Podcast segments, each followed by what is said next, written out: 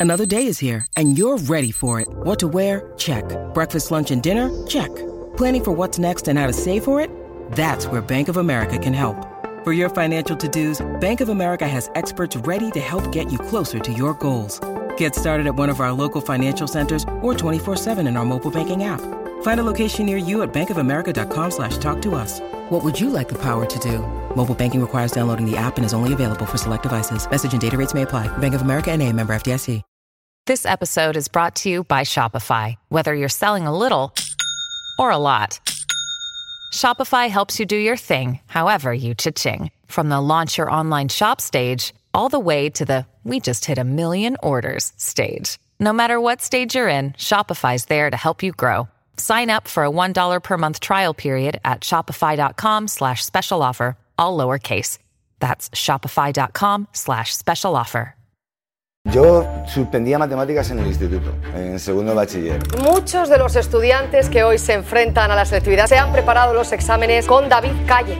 Nombrado youtuber del año en los premios Bitácoras 2016 y según Forbes, una de las personas más creativas. Yo les digo a todos los chavales en los vídeos, practica, practica, practica y aprobarás. Y les insisto mucho en que las cosas, algunas pueden parecer imposibles, pero hasta que no lo intentas no lo sabes. No se trata solo de explicar ecuaciones, se trata de decirle, venga, tío, tú puedes, o ponte las pilas, que eres muy vago. Eh, sería muy naif eh, o muy políticamente correcto si dijera que todos los profesores son maravillosos. Hay profesores que no se merecen el puesto que ocupan. El profesor que no, no controla su materia no puede dar clases. Disfrutar, confundiros, aprender saliros del camino establecido. Si queréis un año sabático, hacerlo. Eh, si queréis cambiar de profesión, hacerlo. Para mí sin fracaso no hay evolución, pero en cualquier faceta. Yo soy mejor persona, mejor profe por las veces que me he confundido. Seguramente has entrado a este vídeo porque te suena la cara de este hombre, otro ya habrá descubierto quién es este hombre y seguramente otra persona ha dicho, este hombre me ha salvado algún examen de bachiller. Total. Ahora he dicho, hostia, no me acordaba de este tío. A mí me pasó, cuando me dijo Juan la idea de poder entrevistar a, a David de Únicos, dije, ostras, no me acordaba de este hombre y cuánto cariño le tengo sin yo conocerle. Es increíble. Fue en una quedada de amigos, uno de nuestros amigos, Alberto, soltó el, el nombre de él y dije, hostia, una entrevista con él sería la hostia porque lo conoce, toda nuestra generación lo conoce Total. y la generación que llega a bachiller también lo conoce. Una persona que, como vais a ver, aprovechó un momento de máximo bajón en su vida para encontrar lo que iba a ser el proyecto de su vida, que es Únicos, y que bueno, ha ayudado a millones de personas ya. Fue nombrado uno de los top 10 teachers del mundo, eh, que se fue hasta Dubai. Bueno, una locura, lo vais a conocer ahí. Además grabamos en el propio setup donde hemos visto los vídeos de matrices inversas, cómo hacer una raíz eh, cuadrada integral de no sé cuántas, ya ni me acuerdo hacer integrales, perdona eh, David, si me estás viendo. Yo tampoco. Pero bueno, nos ayudaste para esos exámenes, que es lo importante, y seguro que a mucha gente que estéis viendo aquí esto también os ayudó. No nos enrollamos más, espero que os guste la entrevista, y como siempre, no tenemos la fórmula del éxito, Pero no te preocupes porque tengo un plan. David Calle, bienvenido a Tengo un Plan. Encantado. Gracias por venir, es un Encan- placer. Encantado que estéis La primera en- pregunta. en mi casa. La, pregunta, la, que te- la primera pregunta que te quiero hacer es clarísima y es: ¿cómo un profesor decide empezar un canal de YouTube hace tantos años? ¿Cuál fue el motivo de eso y por qué lo hiciste? A ver, yo llevaba. dos- yo, yo- yo soy profe de academia desde hace ya pues casi 20 años. Y pensaba que lo de YouTube cuando salió era maravilloso, podría ser maravilloso, para no tener que explicar lo mismo una y otra vez, para que los chavales pudieran repasar, Vale. para que de alguna manera pudieran eh, repasar conceptos que, que no controlaban o que se les habían olvidado, o el típico ejercicio que no les sale nunca, que se lo explicas, que a lo mejor no lo entienden del todo bien, pues que lo pudieran ver en casa, pero no lo hice.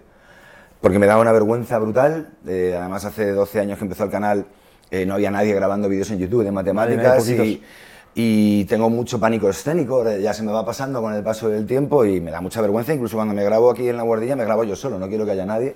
Con las entrevistas lo llevo mucho mejor. El caso es que no lo hice porque ya te digo que me daba muchísima vergüenza, además la crítica que dirían otros profesores, yo no soy profesor de verdad de matemáticas, ni soy matemático, ni soy físico, ni soy químico, soy un profe de academia normal y corriente. Y ahí lo dejé, lo dejé aparcado en esas cosas que, bueno, a lo mejor algún día haces si te atreves. Y no lo hice. Pero llegó 2011, llegó la crisis económica fuerte a España. Vosotros no sé dónde estaríais en aquella época, sois jovencitos. En el colegio fue heavy. Yo vivo en un pueblo de 10.000 habitantes y se quedó en el paro la mitad de la gente de- del pueblo. Y muchos chavales que venían a mi academia, con los que llevaba luchando cuatro o cinco años para que llegaran a la uni, con los que tenía ya una relación casi de, de hermano mayor, pues no pudieron seguir. Eh, era septiembre, llamé a sus padres, mira, es que nos hemos quedado en el paro, lo siento. A ver, si hubiera sido uno o dos, le habría regalado la academia, pero es que eran 50, 60 chavales.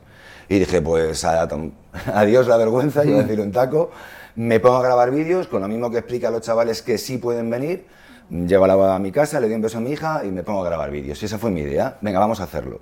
Esa fue la razón para vencer la vergüenza, pero me tiré seis meses investigando en YouTube, aprendiendo edición, no tenía, tenía una cámara de la típica cámara esta que se había antes con una resolución pésima para grabar a mi niña contando un cuento y de repente la convertí en mi cámara de YouTube.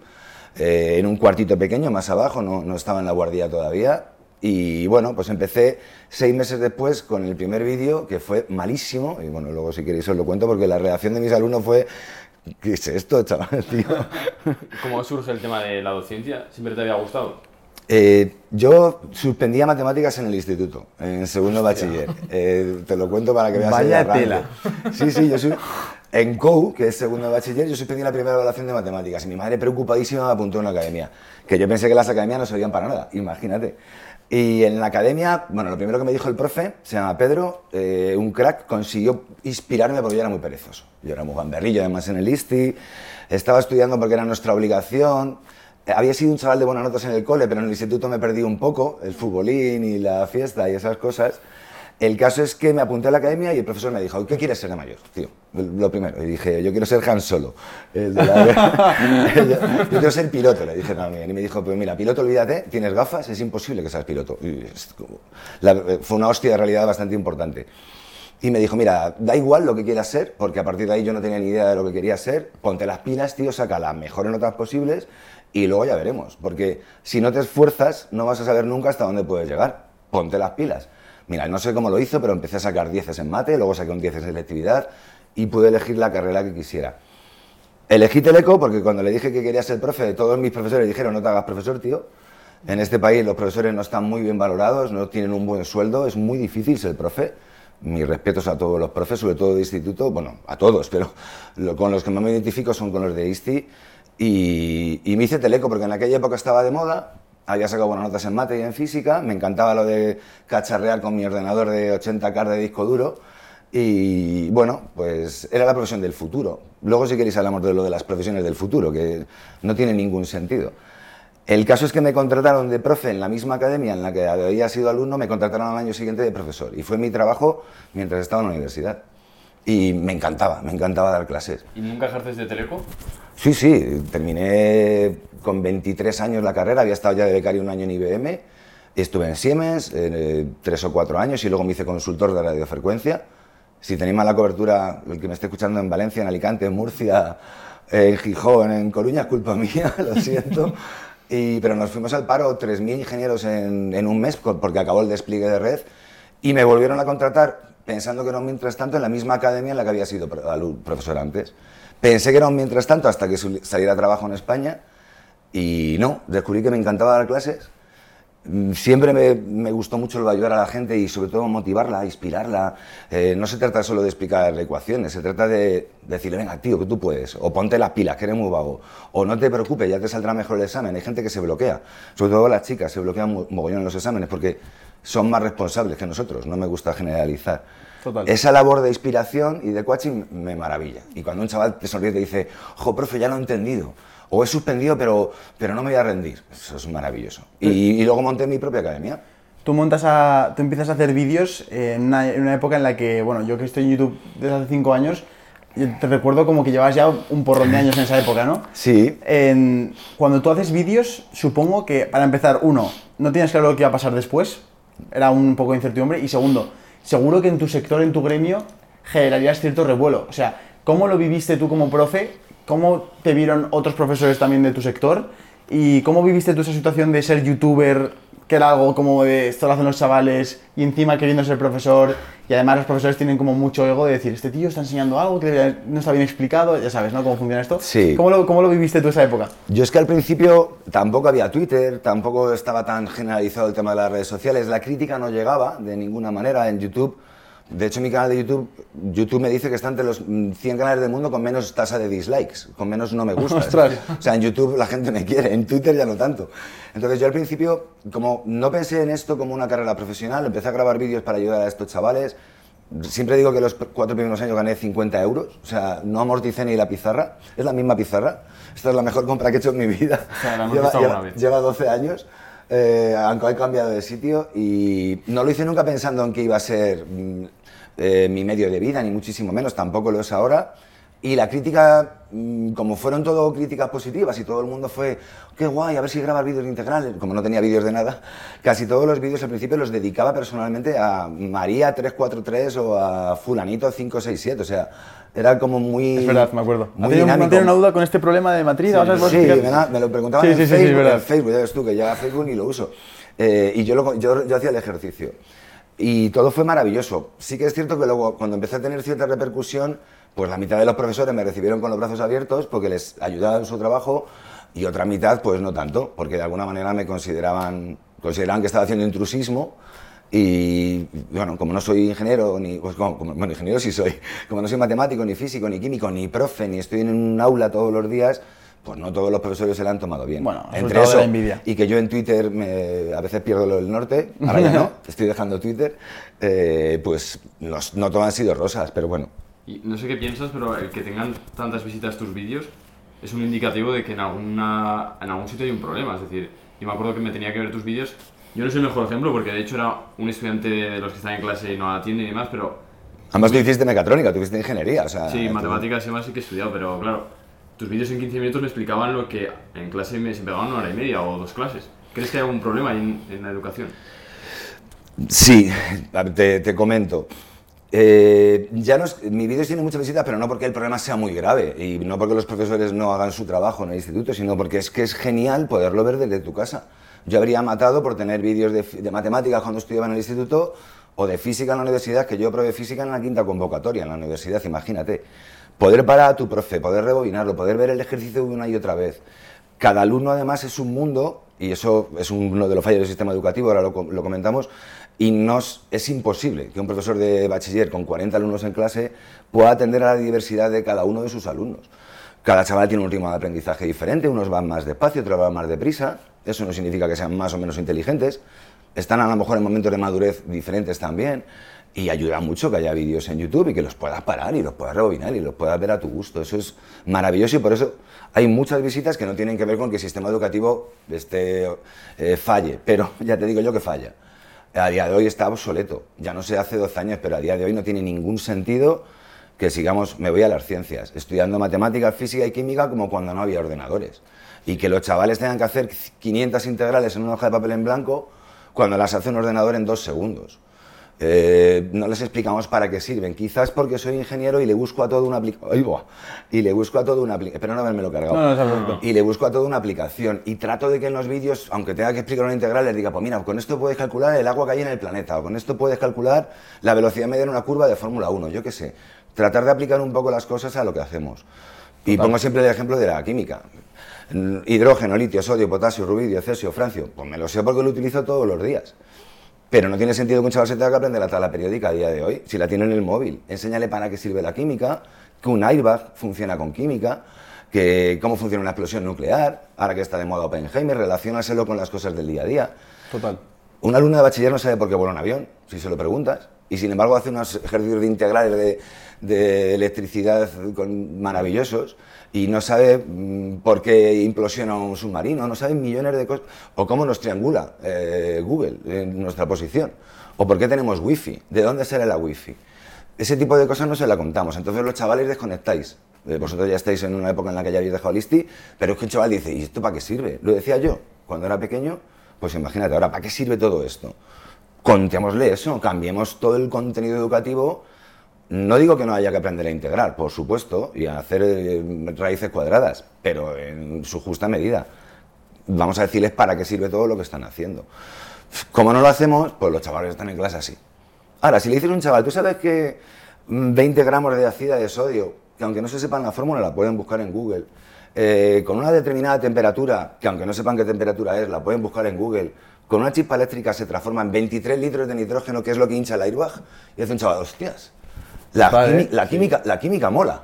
Eh, ¿Tú sabes que Edison mataba elefantes con corriente alterna para desprestigiar a Tesla? Y yo un chaval en la última fila que mataba elefantes y, y seguro que alguien levanta la cabeza. No, no sé, vamos a tratar de inspirarles, para contarles cosas. Si le gusta la Fórmula, a, a alguien en clase le gustará la Fórmula 1. Cuéntale qué es el KERS, eh, cómo funciona todo el tema del DRS, yo qué sé, cuéntale cosas que de alguna manera les inspiren y luego ya serán ellos los que se pongan las pilas y Pero no hace falta que cambie el sistema educativo para explicarlo así. Hace falta que cambie porque los profesores no deciden qué dan en clase, tienen que cumplir un cronograma. Claro. Los de bachiller tienen que conseguir que sus chavales saquen 10 en selectividad porque la nota es importantísima. Sí. Ser profesor de bachiller es complicado porque no pueden hacerse amigos de sus alumnos. Tienen que darles caña para que saquen las mejores notas posibles. Es que es imposible que- atiendas a la pasión de cada alumno. Del sistema educativo para mí sería exitoso si todo el mundo saliera del instituto teniendo claro cuál es su pasión, su vocación o su talento. Y que luego ya cada uno, que es mayorcito, descubra qué quiere hacer con su vida. Pero si consigues descubrir que a un chaval le apasiona, yo qué sé, eh, las estrellas, pues, pues ya has conseguido que ese chaval a lo mejor se interese por la astrofísica. Pero es que a lo mejor si no le cuentas que es un agujero negro o cómo funciona o, o qué pasó en Interestelar en la peli, pues el chaval nunca va a descubrir que le apasiona eso. Hay que contarles cosas para que se inspiren y para que intenten hacer algo. Hay, hay una cosa que se dice mucho y es que tú ves una foto de un aula hace 150 años, hace 100 años, ves una foto de un aula del año pasado, es exactamente igual. Sin embargo, ves, por ejemplo, un coche de hace 150 años y ves un coche de ahora y no tiene nada que ver. O un teléfono, ¿Piensas que imagínate. hay algún tipo de intención de que no es, es- es evolución? ¿Hay una, hay una intención a, a que nos mantengan ese sistema un, un pelín arcaico? A ver, quiero creer que no, no quiero ser conspiranoico, quiero creer que no. Pero sí que es cierto que la pereza, yo le digo a mis alumnos siempre una cosa, no dejéis que la pereza tome decisiones por vosotros. Es que esta carrera no la voy a hacer porque es muy difícil. No, está tomando la decisión la pereza, no, no tú. Pues con la educación pasa lo mismo. Eh, y luego la gente que toma decisiones a nivel educativo, que no suelen ser los profes, porque a los profesores no se les escucha, eh, no tienen ni idea de lo que ocurre y no están en el mundo, creo, que deberían estar. Porque estamos hablando de la educación, no hay nada más importante que la educación en un país. Es que más que cualquier otra cosa. Bueno, evidentemente la medicina, pero es que no habría médicos si no hubiera, si no hubiera profesores y si no hubiera universidades. Si un país tiene una buena educación, ese país puede prosperar, pero hay que educarles para que se afron- afronten los retos del futuro. Hay chavales que no saben lo que es el cambio climático, hay chavales que no saben que con la química o la electrónica o la informática se pueden salvar vidas, que, que una máquina de resonancia eh, a mí me ha dado la vida cuando me han tenido que operar dos veces, porque han descubierto que vértebra tenía mal, yo qué sé. Hay muchísimas cosas que hay que contarles. No depende de los profes, depende de los que están arriba, pero es que a los que están arriba a lo mejor no les interesa. ¿Por qué? Y una- una cosa- quiero creer que por pereza, no quiero creer porque nos quieren tontos para que votemos la solución más fácil. Si tuvieras que quedarte con una un modelo de educación, un sistema educativo que a lo mejor no es el de España, pero es el de otro país, o es otra cultura, o que tú hayas visto más parecido a tu ideal de sistema educativo, ¿cuál sería y, cómo, y en qué consiste este modelo? A ver, me gustaría que fuera un modelo práctico y luego trasladar mm, programas educativos a otros países es complicado. Siempre se habla de Finlandia. Yo estaba en Finlandia, pero es que tú no puedes trasladar el modelo de Finlandia a España porque es que son otro tipo de cultura, son otro tipo de personas, son, son otro tipo de formas de socializar incluso diferentes a las españolas que no van a calar aquí. No puedes trasladar el sistema educativo de Canadá o el de Finlandia a un país latino. Eh, evidentemente hacen cosas muy chulas, hay que coger las cosas chulas que hacen. En otros países se orienta más a la práctica. Vale. En Finlandia, por ejemplo, no hay asignaturas. En. Portugal, que no nos pilla tan lejos, en selectividad, en los exámenes vienen todas las fórmulas que necesitas Vale. para hacer el examen. Con lo cual el examen no parece fácil, pero no lo es. De hecho, los exámenes más difíciles que yo tuve en la carrera son los exámenes en los que te dejaban los libros. Era como, "Uh, oh, oh". Eh, era- yo no quería libros en los exámenes porque sabía que eran exámenes mucho más difíciles. En- hay que coger las cositas chulas que se hacen en otros países, pero no volverse loco y tratar de trasladar el mismo modelo. El modelo coreano no le puedes trasladar aquí. De hecho, sí, en Corea sacan las mejores notas en... en ¿Cómo es el modelo coreano? Eh, modelo de, prueba- de- trabajo, trabajo, trabajo, trabajo, trabajo. Bueno, selectividad en China eh, la llaman la prueba de la vida, eh, no es ¿Ah, selectividad. Sí, porque en China son muchos chinos y llegar a la universidad en China es como llegar a la élite y tener oportunidades de cambiar tu vida a un nivel significativo. Aquí en, aquí en España aprueban selectividad el 95% de los chavales y el 85% saca más de un 9%. En China no. En China el que aprueba la selectividad es que se lo ha currado y se ha distinguido del resto. Es otro tipo de modelo eh, más orientado a la cultura del esfuerzo, etcétera, pero que evidentemente les da mejores resultados. Tú imagínate que en China, que son mil millones de habitantes o 1.200, tuvieran que afrontar 400 millones de estudiantes universitarios. Claro. Es que mucha gente se cree que la universidad es gratis. No, es que me cuesta la matrícula 3.000 pavos ya, si no es lo que te cueste la matrícula. Es que luego todos los días hay que pagar a profesores, las instalaciones. O sea, un alumno de media universitario, el gasto que supone para el Estado son 30 o 40 mil euros al año. Eh, que está genial, porque no hay mejor gasto que ese, pero los chavales tienen que entender que están, bueno, que, tenemos la suerte en España de que tenemos un sistema de que cualquiera, yo, yo soy de una familia muy humilde, yo no me fui de viaje fin de curso porque en mi familia no había dinero. Y yo he tenido la suerte de poder ser ingeniero gracias a becas. Y en España tenemos un sistema sanitario y educativo maravilloso, mejorable, por supuesto, pero público. Hablaba el otro día con un amigo que tiene a sus hijos en Estados Unidos, ser médico en Estados Unidos son 500.000 euros al año. De 300.000 a 500.000 euros al año. Por eso en todas las pelis eh, cuando Batman se reúne con los ricos, casi todos los que están en la reunión son médicos. es que son médicos los hijos de los ricos, no pueden ser médicos otros. Aunque hay sistemas de becas mínimas a algunos chavales que se salen de la media, pero en España, en España cualquiera puede ser médico si saca un 13 o más de un 13 en selectividad y se ponen las pilas y tiene ese talento. Pero eso hay que aprovecharlo. Mm, aprovecharlo, pero de una forma valiente y tratar de apostar por la investigación y el desarrollo en este país y cambiar lo que hacemos. es que los exámenes de selectividad son los mismos desde hace 15 o 20 años. Y una cosa, David, ¿tú qué y, y la exigencia cada vez va, va abajo, cada vez se exige menos a los alumnos en el instituto, es que se gorda. Con lo, con lo cual llega a la universidad y el fracaso escolar es, es brutal. En ingeniería la tasa de abandono es del 30%. Imagínate todos esos chavales con el gasto que ha supuesto y que lleguen hasta ahí el gasto económico que supone y el gasto personal que le supone al alumno y, de frustración tener que abandonar una carrera que a lo mejor le apasionaba.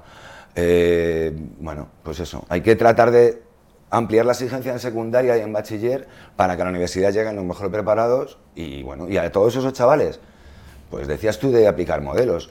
Eh, ¿En qué país leí el otro día que en Dinamarca, que mi hija se va de Erasmus a Dinamarca ahora, que está haciendo enfermería, a los alumnos universitarios les pagan 800 euros al mes? Hostia. Eh, ¿Eso cómo es sostenible? Porque pagan el 50% de impuestos y allí tienen una tasa de paro muy baja, que trabaja todo el mundo, los sueldos son evidentemente superiores y destinan a la educación el 8%. ¿Quieres aplicar un modelo de otro país? Ese. El 8% del Producto Interior Bruto de Dinamarca va a educación. En España creo que estamos por debajo del 3%. Eh, entonces, ¿Qué, ¿qué pasa? Que los chavales en Dinamarca se independizan con 20, con 21 años ya. En España, pues hay chavales con 30 que todavía tienen que vivir con sus padres y con 40 porque no pueden pagar el alquiler, que es desproporcionado. Pero en otros países los modelos son mucho más, eh, iba a decir tolerantes, no, mucho más beneficiosos para la gente joven. Les permite independizarse, formarse y trabajar mucho antes. Cuando yo era joven, perdona, eh, terminabas con trabajo, hicieras lo que hicieras, cualquier carrera. Y si no estudiabas una carrera, también tenías trabajo de electricista, de carnicero, y cuidado con los fontaneros que tienen secretarias, ¿eh? Eh, gana más un fontanero con un ingeniero a día de hoy, si es bueno, evidentemente. Antes había trabajo, cuando yo Ahora una carrera no te asegura nada. Y a mí me costó el piso muy poco en comparación con el sueldo que tenía, aunque me tiré cinco años comiendo pipas en un parque para poder ahorrar, pero podías permitirte comprarte una, tener una hipoteca. Ahora, ahora es imposible. O sea, fuerza a la gente joven, fuerza. Vosotros podéis. ¿Tú qué has visto a tantos estudiantes en la academia o...? Bueno, ¿Me enrollo mucho? Si me enrollo mucho me cortáis. No, no, no, no, está genial. Your brain needs support, and new Ollie Brainy Chews are a delightful way to take care of your cognitive health. Made with scientifically backed ingredients like Thai ginger, L-theanine, and caffeine, Brainy Chews support healthy brain function and help you find your focus, stay chill, or get energized. Be kind to your mind and get these nootropic chews at ollie.com. That's O L L Y.com. These statements have not been evaluated by the Food and Drug Administration. This product is not intended to diagnose, treat, cure, or prevent any disease. que has visto a tantos estudiantes en la academia o, o yo qué sé, en YouTube y demás, ¿crees que hay algún método de estudio que hace retener la información mucho mejor? Porque yo me acuerdo que los exámenes llegaba, vomitaba todo, incluso a la semana ni me acordaba. Claro, pues lo que me pasaba a mí con la tabla periódica, que se me olvidaba el día siguiente del examen. ¿Por qué me la sé ahora? Porque la memoria es significativa. La memoria se queda con aquello que realmente te sirve para algo. Aunque a veces dices, ¿por qué me acuerdo yo de que Constantinopla cayó en 1453? Yo qué sé, no se me olvidará pero la memoria es significativa y se queda con lo que usas habitualmente y te sirve para algo. Si no es significativa, se te olvida al día siguiente o a la semana siguiente. Y a mí se me han olvidado millones de cosas. De hecho, cuando empecé a dar clases de profe, se me habían olvidado millones de cosas de cuando yo estudiaba en el instituto.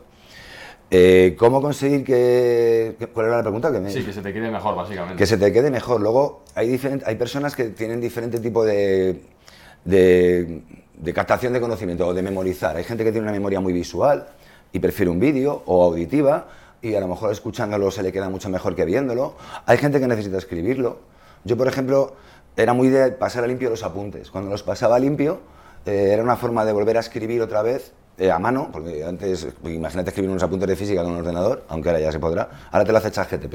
Eh, se te quedaban las cosas, depende de la persona. Es cierto que, estamos que a veces, el otro día decía a mi, chica, "Ch- no sé escribir ya a mano. Cada vez que tengo que escribir algo a mano me cuesta, eh, porque estamos acostumbrados al ordenador, al móvil, nos funciona mejor el pulgar que, que la mano incluso, y bueno, hay determinadas formas de memorizar que cada persona le da un resultado diferente. Mm, No sé, nunca se sabe, pero tiene que ser significativo. Si no te emociona lo que estás, de alguna manera lo que estás estudiando, es muy difícil que se te quede. Al día siguiente se te va a olvidar. Tú, por ejemplo, cuando saliste de la carrera de Teleco, ¿te sentías preparado para trabajar? no. Yo me acuerdo que llegué a IBM de becario. eh, en los primeros seis meses estuve haciendo fotocopias y, y traduciendo del inglés al español un montón de presentaciones que tenían. Esa, para eso estaba preparado, aunque no sabía mucho inglés, pero bueno, así me puse las pilas.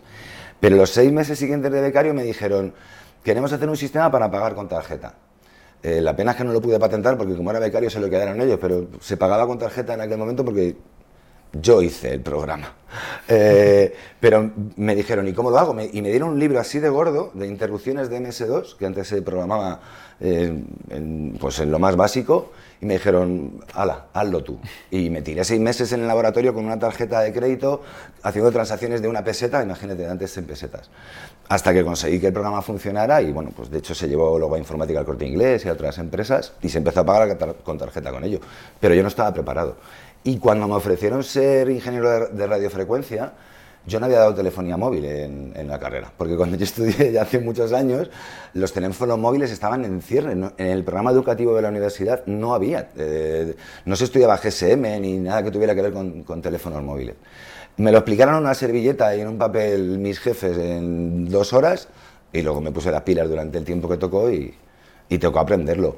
No sales preparado, pero, a ver, no tienes todos los conocimientos que necesitas cuando terminas.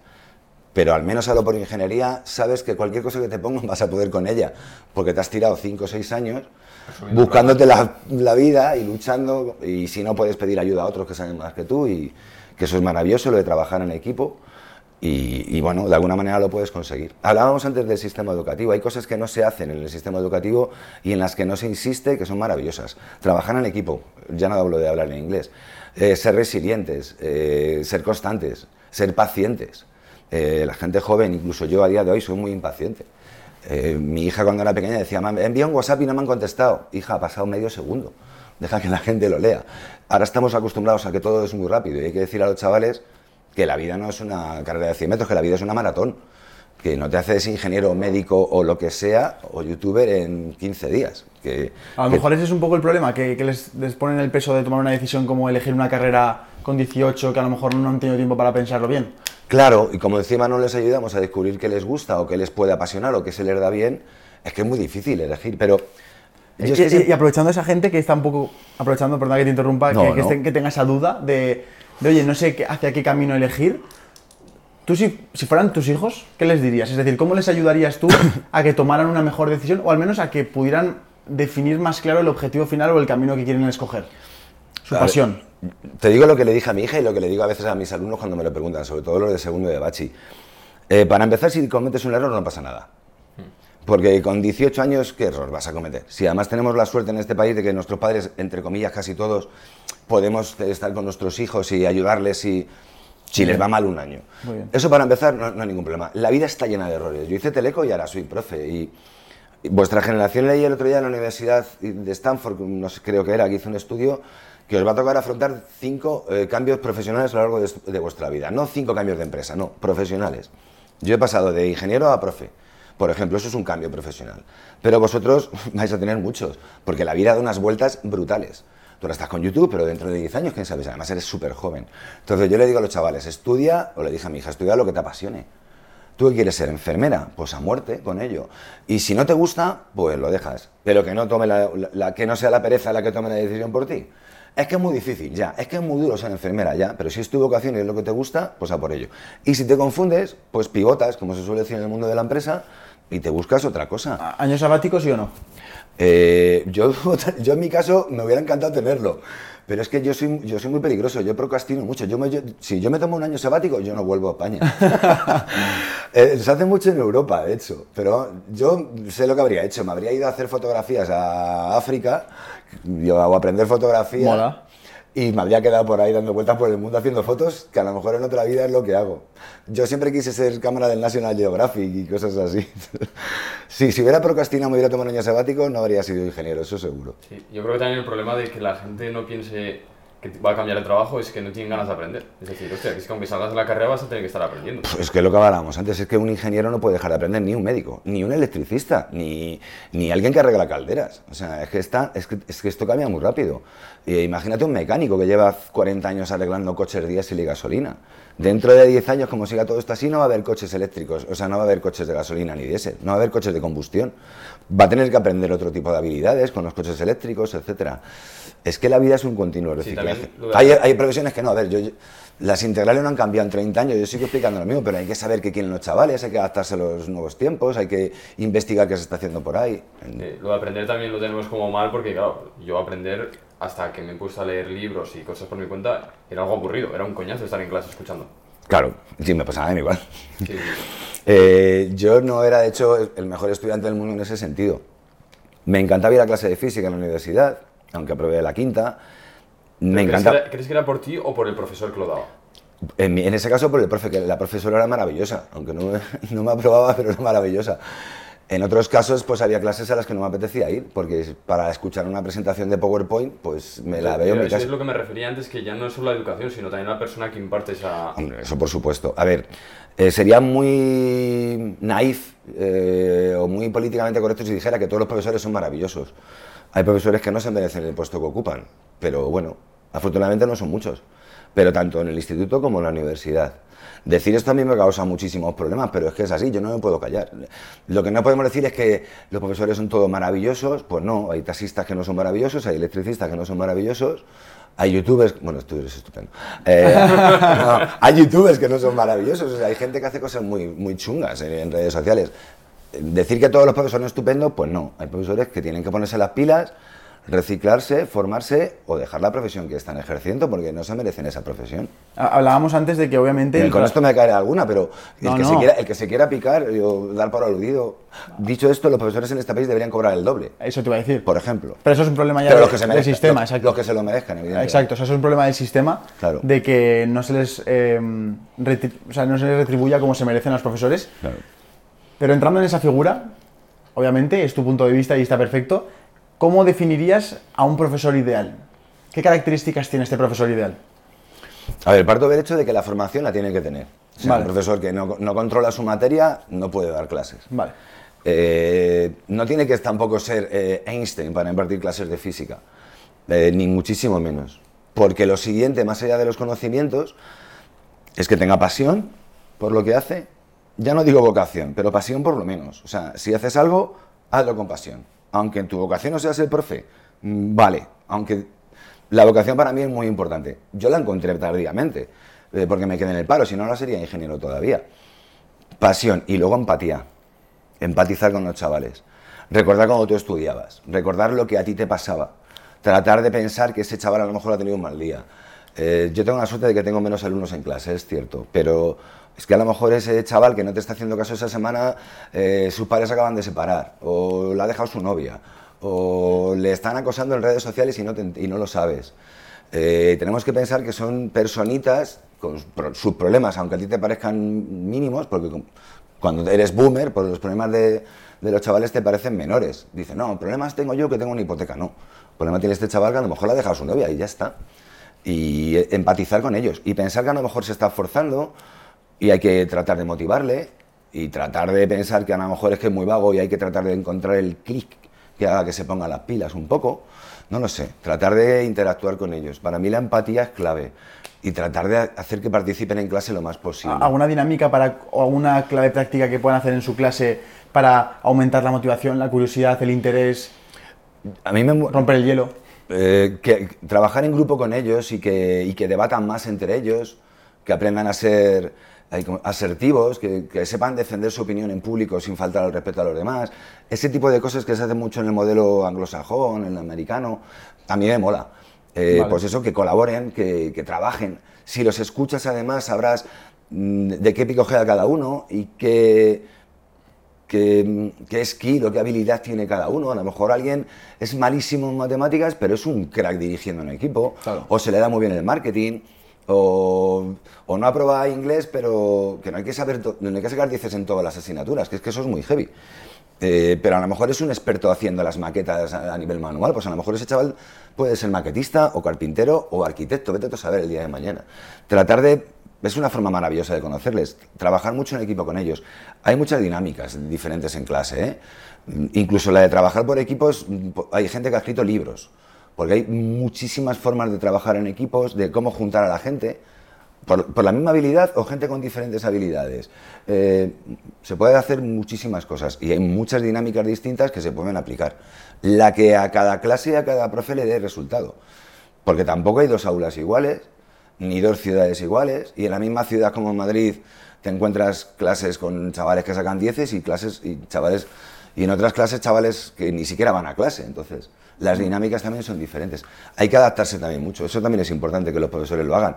Tratar de adaptarse a, a lo que tienen, porque no, no hay fórmulas mágicas. ¿Y tú has observado si Pero por eso pasión. O sea, como no hay Ya. fórmulas mágicas, pasión. Mira, tío, si un alumno descubre que tú te estás currando las clases y que tienes ganas de trabajar por ellos, aunque tengas malos días, pues esos chavales te, te- te van a querer un poco más, van a decir, bueno, por, por lo menos se lo está currando. Y mostrarte como eres. Que los chavales sepan que también te ha dejado a ti la novia, si hace falta, que tú también tienes problemas, que a lo mejor te, te ha metido un palo a Hacienda, yo qué sé. Que también dar, dar más cosas de ti en clase. No puede ser que un profesor de física dé clase durante un año y sus alumnos no sepan si le gusta la grada de las clases o no. Bueno, pues si eres muy friki de algo, cuéntaselo, discute con ellos. Pues a mí me gusta más Star Trek. Bueno, pues discute, no lo sé, interactúa con los chavales. No hay que hacerse amigo de ellos, hay que ser firme pero cariñoso también. Y bueno, buen rollo. ¿Has observado si hay algún número exacto de alumnos para que pueda ir mejor la clase? ¿Tú que has estado en la academia? Con seis es maravilloso. Si me está escuchando algún profe dirá, qué, ca- qué cabrón. A ver, lo ideal es que no haya más de 22, 23 alumnos en clase. Más, más eso es un problema educativo en este país brutal. Claro, porque en las universidades es una locura. Bueno, pero es que en el instituto es más locura aún, porque en el instituto tienen que sacar, dices, todos los chavales para llegar a la selectividad. Ahora te cuento lo de la uni. Mi hija en segundo bachiller, que iba en público, tenía 42 alumnos, eh, 42 compañeros en clase de matemáticas. En segundo de bachiller. Ese profesor, ese profesor muere. Eh, es que es imposible que pueda atender a todos esos chavales. 42, por lo ideal serían 20, 22 alumnos por clase, seguro. Y en la uni, yo me sentaba en el radiador en las clases de física, porque habíamos 120 alumnos en la clase. Madre mía. Es una un poco bestialidad, pero bueno, la universidad en algunas asignaturas que son como más eh, clase magistral, pues como si quiere meter a 500, y al fin y al cabo el profesor va a soltar su en algo en que es experto, te va a contar algo, que lo que tienes que hacer es escuchar, atender y escribir, y, y- aprender de un tío que sabe mucho más que tú o una tía que sabe más que tú, pues puede haber 300 alumnos incluso. O sea, pero en otro tipo de casos, en un laboratorio, no éramos más de 30 en Teleco, en el mismo laboratorio. ¿Por qué? Porque hay que estar pendiente de cada uno de ellos. Depende del tipo de clase. Pero en el instituto, por Dios, menos de 20 alumnos, 20, 22, sería ideal. Y no se trata de meter dos profes en la misma clase, que se ha planteado en algunas comunidades autónomas, no. ¿Cuál crees que es la etapa más delicada para un estudiante? Uf, depende del chaval también. A día de hoy creo que pasar de sexto de primaria a primero de la ESO me parece que, que de- debe ser muy heavy, con 11 años. Es que yo creo que esa es la edad. eh. De 10 a 14 años es la peor edad en cuanto al bullying, Claro. en cuanto a. Claro, pero es que yo cuando era pequeño amigos. pasábamos al instituto con 13 o 14 años, porque había hasta octavo de GB que era segundo de la ESO. Y pasabas del colegio al ISTI y ya te encontrabas, pues imagínate, pues gente más mayor. Pero es que ahora ocurre con 10 o 11 años. Yo conozco padres que tienen hijos con 10 años que no quieren aprobar en sexto de primaria, porque les da miedo ir al instituto. Es que son muy chiquitillos, en muchos casos es que los ves, comparas a un chaval de 10 años que entra primero de la ESO con un chaval de cuarto de, de segunda bachiller, como tú de grande. Y claro, los chavales miran y dicen, ¿y esto? Es-". Y con otros hábitos que no tienen que ver con un chaval de 10 años. Entran en dinámicas en redes sociales que no deben entrar, etcétera. Para mí eso es clave. El de cuarto de la ESO a primero de bachiller también, porque de alguna manera tienen que elegir ciencias o letras, y segundo de bachiller. Los pobres y las pobres lo pasan fatal. También es un año que te, te curte mucho y te hace te hace ser una mejor versión de ti mismo y eso mola. Sí. Pero, em, Te entrena para lo que te espera en la uni. eso es, eso es. Pero es muy injusto que haya chavales que por una décima no puedan entrar. Sí, es un poco injusto. sí. Mira, cuento mi caso personal. Por mi hija está estudiando enfermería porque yo tengo la suerte de tener la capacidad para, poderla, po- pa- para poderme haber permitido una universidad privada. Porque no le dieron nota de enfermería, pedían un 12,8 en Madrid, que es una bestialidad de nota sobre 14. Y si su padre no hubiera podido afrontarlo, mi hija no habría mm, estudiado la carrera que era su pasión. Claro. Que no pasa nada porque la vida te ofrece otras oportunidades. Vale, de acuerdo, pero es muy injusto que ocurra eso. Eh, las notas de corte en selectividad deberían también bajar eh, si se remodelara un poco la forma en la que se accede a la universidad. Para empezar, una selectividad única. Que, Claro, que- que dependiendo de las comunidades autónomas, yo veo, estoy soy de Aragón, viene gente de, de Andalucía para determinadas carreras de, de medicina y cosas del estilo. O sea, bueno, hay, hay como muchos temas Lo ahí. maravilloso de este país es que puedes estudiar una carrera en cualquier provincia de España porque se llama distrito único, en cualquier universidad, pero si la nota de acceso a estudiar medicina en Zaragoza es X, Sí. la selectividad que tienen que afrontar los que entren en esa universidad debería ser la misma para todos. Sí, exactamente. Porque- exactamente. Y, una, y una pregunta, eh, David, para poder entender la Otro persona... circo. la, la persona, para poder entender a la persona que tenemos delante hoy, ¿qué debemos entender de tu pasado cuando te criaste con tu familia, en tu entorno, tus hermanos? O sea, ¿cómo, qué, qué no- qué viviste en esa época de tu, de tu infancia que repercuta a la persona que es a día de hoy David y que enseña en clase y que le por hacer el canal de YouTube y todo eso? Supongo que la curiosidad. A ver, yo vengo de una familia muy humilde, para empezar. Entonces, yo les digo a todos los chavales en los vídeos: practica, practica, practica y aprobarás. Y les insisto mucho en que las cosas, algunas pueden parecer imposibles, pero hasta que no lo intentas no lo sabes. Que se esfuercen, que trabajen duro. Y si no sale, pues no sale. No todos podemos ser pilotos, ni Han Solo, ni astronautas, ni, ni otro. Yo no sé tocar un piano porque soy no aprendí, no aprobé ni mecanografía. Yo no soy capaz de coordinar mi mano izquierda con mi mano derecha. Cada uno tenemos nuestros talentos, pero lo que yo aprendí de pequeño es que hay que, hay hay que currar. Hay que ponerse las pilas. Ya te digo que vengo de una familia muy humilde, Ciudad 70, en Coslada, a 100 metros de la Cañada Real. Mm, Yo tengo amigos allí. Hemos vivido todo el día en la calle jugando al fútbol, nos hemos caído, nos hemos levantado. Si te hacías daño en la rodilla, no ibas a tu madre a decirle me he caído, porque tu madre te iba a regañar, ah, no, te pone una tirita a comer cromina y casi te lleva a urgencias. En aquella época vivíamos de otra manera, éramos más callejeros, digamos, al menos donde yo he vivido. Y estábamos acostumbrados a luchar y luchar, porque además veías a tu padre y a tu vecino levantarse a las 6 de la mañana y llegar a casa a las 10 de la noche de trabajar. No lo sé. Eso es, ¿A qué se dedicaban? mi madre era auxiliar administrativo, mi madre era profesora, pero como se quedó embarazada con 20 años la pobre, lo tuvo que dejar. Eh, porque además yo tengo una hermana gemela. Mi madre se encontró con 20 años con dos niños, en un, piso, en un cuarto sin ascensor. Eh, pues imagínate. Entonces, yo siempre que tengo algún problema lo trato de relativizar un poco con eso. Y cuando los chavales me dicen, es que he suspendido, es que no voy a poder aprobar en la vida. Venga, tío, le pongo mi experiencia. Yo suspendía en el instituto, yo suspendía en la uni, yo sé lo que es. Y en lo que se refiere al trabajo, es lo que también trato de enseñar a mi hija. Niña, hay que currar. Cariño, hay que trabajar duro. Si luego salen las cosas bien, pues fenomenal. Y si no, pues no pasa nada. Y luego, a no rendirte y a Sí, saber. unos que- valores, ¿no? ¿Qué, qué valores, Sí. qué valores notaste más poderosos? Es decir, como por ejemplo has dicho antes, el trabajo duro, el sacrificio. ¿Qué, qué más? ¿Qué más luego te, te? Adaptarte a los cambios. Eh, Me parece, mm, decía Darwin que la especie más fuerte no es la que sobrevive, sino la que mejor se adapta a los cambios. Esa capacidad de adaptarse a los cambios y a, lo- y a- y a cómo lleguen las cosas, pues te va a dar un montón de know-how. Y luego, eh, que como no había internet, cuando yo era pequeño, no porque fuéramos pobres, es que no había internet, y solo había dos canales, le he leído todo lo que está en los... Vamos, me he leído Julio Verne todos los libros 20 veces cada uno, y todo lo que había en mis manos me lo leía. Eh, si me iba a la biblioteca, buscaba libros del National Geographic, de ciencia, de lo que fuera. Eh, como no había otra forma de entretenerse más allá de estar todo el día jugando en la calle, y cuando llovía no podía jugar al fútbol, pues, pues cuando no, pues te ibas a la biblioteca a leer cómics o a leer lo que pudieras. Eso quieras que no, a lo mejor me ha hecho más curioso, no lo sé. Vale, No vale, sé, la es- es- es sí, supongo que sí. El tema de las redes sociales, tú que estás viendo a tantos chavales, ¿cómo crees que nos puede llegar a afectar? Porque tiene una parte muy positiva, pero una muy negativa. Nos está afectando incluso a los que somos más mayores. A ver, tiene sus cosas maravillosas, pero tiene cosas que son bastante peligrosas. Eh, sobre todo en la adolescencia me parece peligrosísimo. Y en vuestra edad incluso también hay gente que vive pendiente del like y se frustra si no tiene la, la aceptación de otros que incluso ni siquiera conoce. Y te expones a la crítica en cualquier momento y en cualquier situación. Es muy, muy complicado. sobre todo creo que en la adolescencia. No son maduros suficientemente para entender que no tienes que caerle bien a todo el mundo. Me ha costado a mí entenderlo. No puedes caerle bien a todo el mundo, no puedes pretender que todo el mundo te diga que eres guapo, ni que eres el mejor deportista, ni que eres el más listo. Eh, no puedes tener una palmadita en la espalda constantemente de aprobación en forma de like. Porque luego llegas al mundo real, el mundo de la empresa, y te encuentras que tu jefe no te va a estar todo, todo diciendo vas bien, vas bien, vas bien, ni tus compañeros van a estar todo el rato diciendo que bueno eres, tío. Tienes que acostumbrarla a vivir con tus propios miedos y con tus propias inseguridades y con tus propios virtudes y defectos sin necesidad que otros estén constantemente aprobándolos. Me ha costado entenderlo incluso a mí. Y es que además es un mundo bastante salvaje en algunos casos, porque la gente se vuelve muy loca en Twitter, en Instagram, en TikTok incluso, y con el anonimato, eh, en cuanto subes cualquier cosa, rápidamente te expones a la cancelación de un montón de gente. A mí si me cancelan 20.000 me da igual, pero si a un chaval le cancelan todos sus compañeros de clase, pues puedes causar un problema muy grave a ese chaval o a esa chavala. De hecho, creo que deberíamos abandonar más las redes sociales y salir más a la calle. En la pandemia lo vimos. Durante dos años mi hija me decía, lo que peor llevo es no ir a clase, no socializar con la gente. Estar todo el día en casa aquí metida, es, es un horror.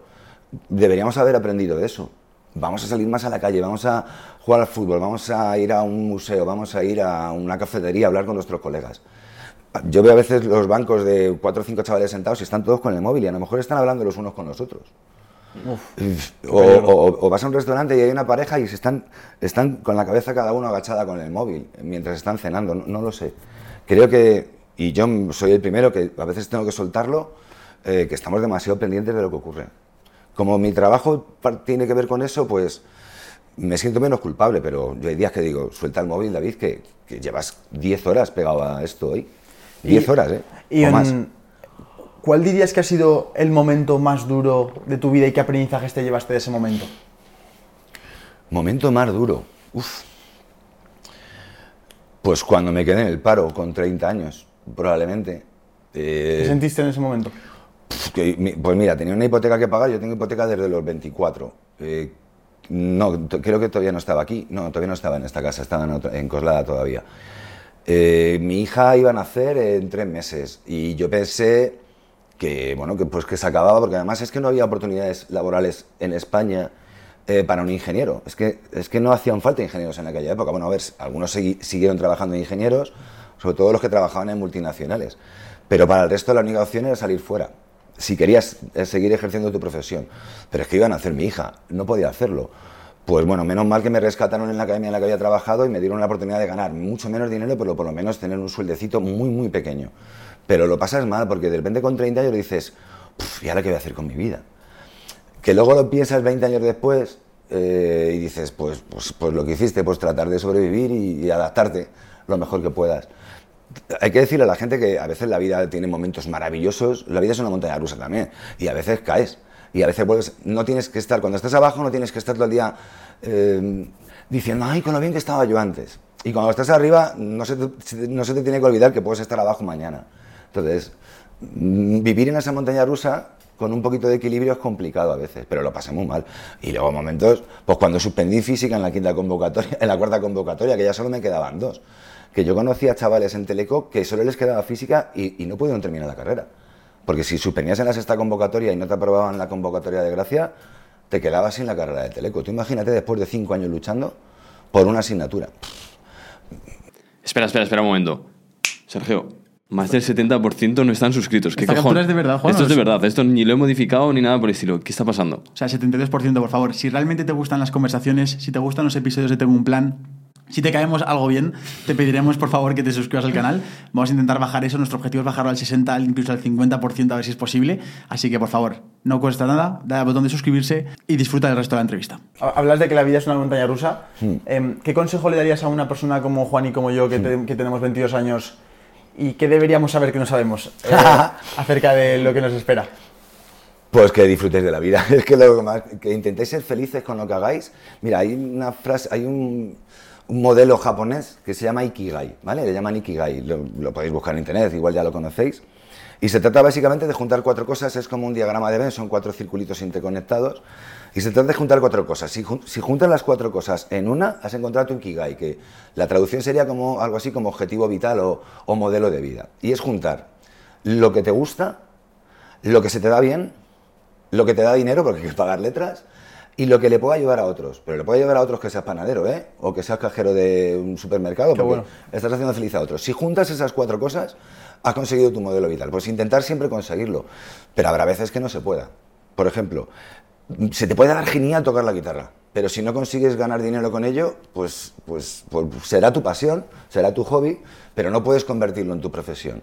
Eh, se te puede dar genial tocar la guitarra, eh, se te puede dar, te puede encantar, se te puede dar muy bien y encima ayudas a otros, pero si no te contratan, pues exactamente igual.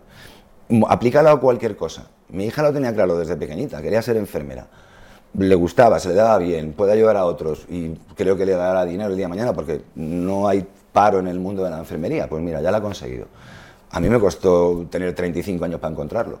Vosotros, disfrutar, confundiros, aprender, saliros del camino establecido. Si queréis un año sabático, hacerlo. Eh, si queréis cambiar de profesión, hacerlo. Hay que ser responsable. Te pueden encantar mucho los caracoles. No voy a hacerme un experto en caracoles y me voy a tirar cuatro años estudiando caracoles en el Tíbet, aunque me encanten los caracoles si eres un poquito responsable, disfrutar de la vida. Y que el fracaso- aprender inglés. Y que el fracaso es algo bueno, porque El fracaso es en la maravilloso. escuela, eh, vemos como que eres un perdedor cuando pierdes un examen, cuando lo suspendes. Es que ese modelo hay que cambiarlo en España. En Estados Unidos, a ver, yo no, no me gusta tampoco decir que el fracaso es maravilloso, porque el fracaso a veces depende de que no te has puesto las pilas, pero es que de eso también se aprende. Para mí sin fracaso no hay evolución, pero en cualquier faceta. Yo soy mejor persona, mejor profe por las veces que me he confundido. Y los vídeos cada vez son mejores por todas las veces en las, que, en las que yo he cometido un error o me ha salido mal. De hecho, muchas veces me critican los profes que yo en mis vídeos, como cuando cometo errores, lo- no lo quito.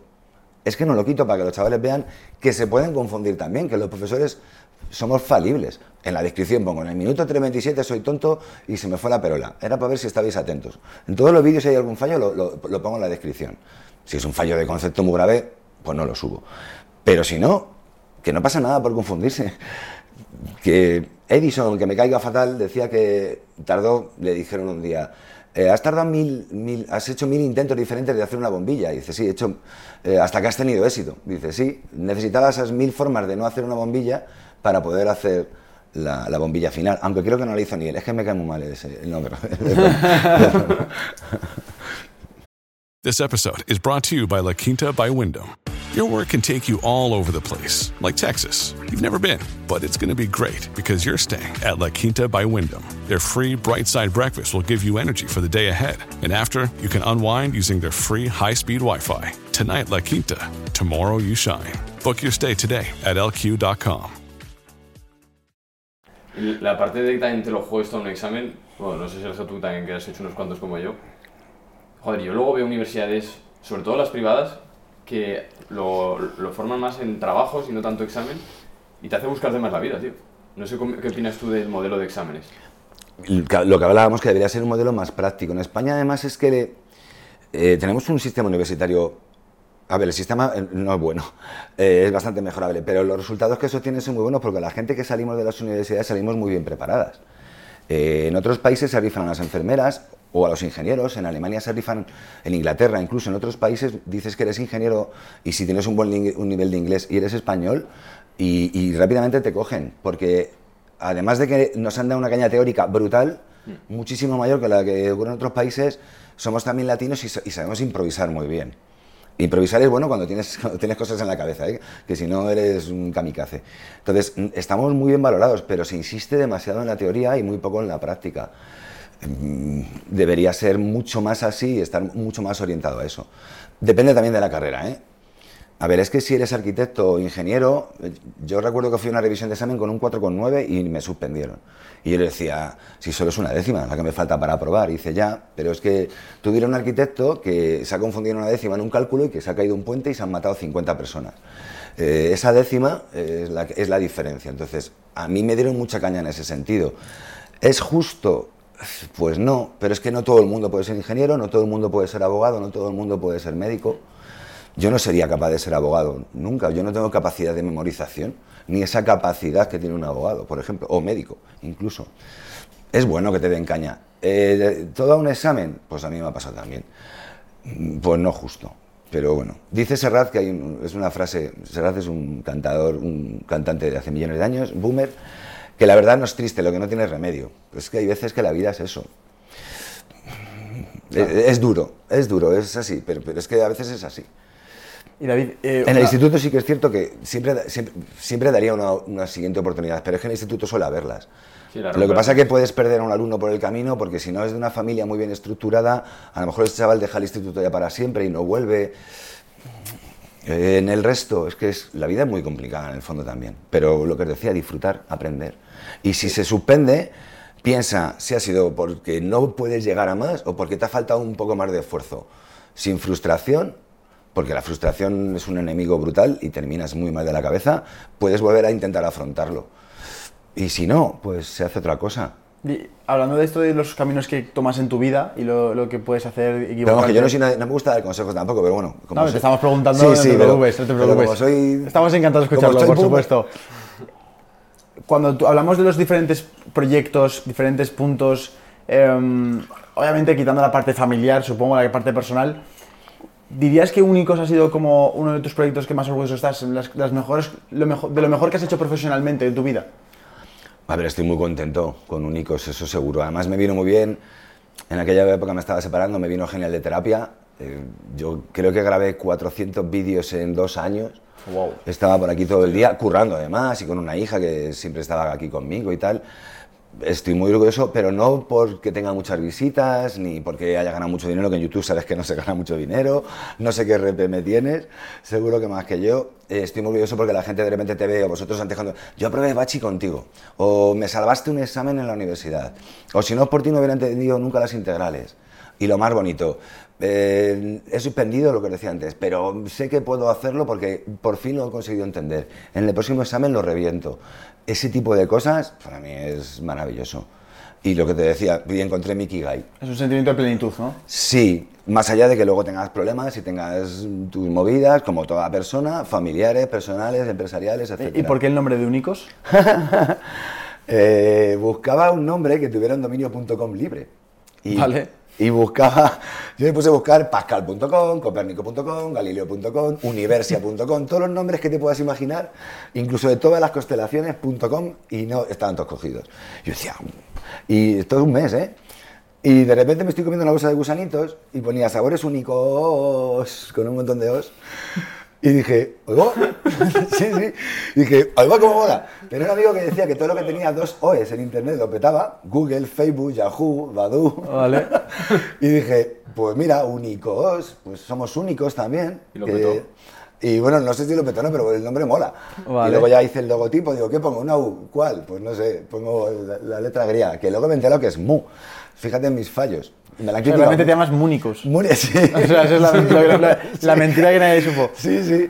Vale, Eh, vale. Fíjate mi nivel muchas veces, pero de todo se aprende, ¿eh? O sea, a mí me encanta confundirme porque de todos esos fallos que cometes, luego alguien te contesta, si te contesta de buen rollo, ¿te has confundido aquí en esto? Y dices, ah, mira, pues una cosa más que sé. Es- Se aprende muchísimo de tus alumnos cuando das clase. Eh, Y eso ha ido evolucionando 12 años desde que empezaste, 12, ¿no? 12 años. Bueno, a ver, mire que unicos.com no estuviera acogido, no estaba Ya. acogido. Yo quería tener sobre todo una... Luego me metí en Twitter y tampoco estaba. Vale. Ya estaba libre en todas adelante. partes y dije, pues ya, ya está. Luego salió Centros Único, que era depilación, pero bueno. no. Sí, sí. Y 12 años en ese proyecto, ¿tú a día de hoy si te preguntan en una cafetería a qué te dedicas, dirías que eres youtuber? No, profe de academia. De hecho, es lo que más hago. Vale. Pero vamos, que luego también... Y solo eso. Y digo, bueno, también tengo un canal de YouTube. Pero youtuber no lo suelo decirlo, que no me importa, ¿eh? Es que muchas veces lo de youtuber la gente también lo malinterpreta o... O sea, en tu, en tu- en tu forma de ganarte la vida, ¿cuánto representa YouTube? Eh, económicamente, Bueno, o, o las oportunidades también que te abre, porque Es supongo que, que- también influirá, ¿no? Todo. Es que todas las oportunidades Claro. que he tenido laborales o empresariales últimamente tienen que ver con ser youtuber. Eh, ¿Como llevo por cuatro ejemplo? libros. Llevo cuatro libros ya. Se han impreso en un montón de idiomas. Eh, doy charlas, doy conferencias, trabajo con la Federación de Químicos de España haciendo vídeos, con el Colegio de Ingenieros de Teleco. tengo mogollón de- con Red Eléctrica incluso, colaboro en unas Olimpiadas, tengo mogollón de mini jobs, de mini trabajitos. Que son todos relacionados con la pizarra y explicar conceptos. No, eh, muchas veces eh, tiene que ver con ayudarles a, generar, a, a organizar una Olimpiada de Matemática o Vale. tiene que ver con... En el caso de los químicos yo no soy, yo no tengo mucha idea de química, pues me han contratado para tratar de divulgar para qué sirve la química. Pues me llevan por toda España a empresas y voy como Madrid directo, pero como en plan química. En esta empresa hacen, obtienen hidrógeno, oxígeno y argón del aire. Y dices, ahí va, Qué bueno. Y dices, el oxígeno, pues lo utilizan en los hospitales, eh, por ejemplo. Y el nitrógeno se utiliza para un montón de cosas, el nitrógeno líquido, por ejemplo. Y dices, yo, yo nunca había pensado de dónde salía. Entonces, ese tipo de cosas, pues son los, a, a lo que me... Es que me voy rápido a las cosas frikis. Ese tipo de cosas son las que me dan trabajo, ya te digo, de muchas formas diferentes. ¿Y cuánto tiempo estuviste subiendo vídeos hasta que petaste? Mm, un par de años. A ver, visitas siempre tuvo al principio, pero no fue nada así como espectacular. Pero de repente, ¿qué pasó? Me presenté a un concurso que había antes en YouTube que se llamaban Stap, eh, que elegían a tres canales de cada país de Europa, de 25 cana- países, elegían a tres canales de cada país y los llevaban luego, si ganaban, a Londres, les daban un curso de una semana, les regalaban material. Y tuve la suerte de que en esos tres, ese año que yo me presenté, que fue el último que se hizo, a lo mejor por mi culpa, eh, me eligieron a mí. Y, y en ese momento los vídeos empezaron a ser más profesionales porque YouTube me pagó la cámara, me pagó los focos, me pagó una pantalla gigante para que no dejarme los ojos mientras editaba. Eh, y los vídeos dieron un cambio bastante pro en ese sentido a nivel de imagen, ya empezaron a ser vídeos que decías, coño, si entiendo lo que pone en la pizarra, eh, ya no tengo que hacer así. Y fue el cambio y pasé a un millón de seguidores. En a los cuatro años tenía ya un millón de seguidores. Hostia. Sí, sí, la verdad es que fue Y como muy heavy. proyecto, ¿cómo lo has Porque de YouTube no has podido vivir, ¿no? Mm, ¿Y qué has hecho para poder ganarte la vida? ¿Has sacado un proyecto paralelo, alguna cosa así? Como empezó el canal a tener muy, mucha aceptación y muchos seguidores, y yo soy. Me pasaba lo que en la lista de Slinder, no sé si la habéis visto la peli. Eh, bueno, eh, quería ayudar a más gente. No paraban de ponerme en los comentarios. eh, ¿Tienes vídeos de biología? ¿Tienes vídeos de matemáticas universitarias? ¿Tienes vídeos de estadística de, primero de empresariales? Y yo decía no. Y luego además me tiraba. yo, yo- yo sigo contestando de hoy todos los comentarios que me llegan a YouTube, todos. Afortunadamente ya no son muchos, pero en aquella época con un millón de seguidores me tiraba 4 o 5 horas contestando los comentarios. Que a veces solo es, no he entendido lo que has hecho en el ejercicio 5, ah, pues mírate esto, o no he entendido qué ha pasado aquí, pues mírate. Eran 5 o 6 horas, entonces yo dije, tengo que, tengo que conseguir de alguna manera, porque no quería dejar de hacerlo, una página web con un foro potente que otros profesores me puedan echar un cable o incluso otros alumnos a responder todas estas dudas porque yo no, yo no puedo manejar este nivel de, de trabajo. Y me hice un plan de empresa y me fui por todas las multinacionales que me abrieron la puerta a intentar que le dieran fondos a únicos que tenía un millón de seguidores. Educación gratuita para todo el mundo. Eh, yo digo, alguna empresa, si patrocinan la Copa América, eh, no van a patrocinar algo así. Además, las empresas se llenan la boca diciendo que apuestan por la educación y el bienestar de los demás. Bueno, un montón de cosas. No me hizo caso nadie. Llegaban a la última presentación del plan de empresa, a la última diapositiva, y decían, oh, qué chulo, tío, un millón de seguidores. Esto es la bomba, los de marketing flipaban.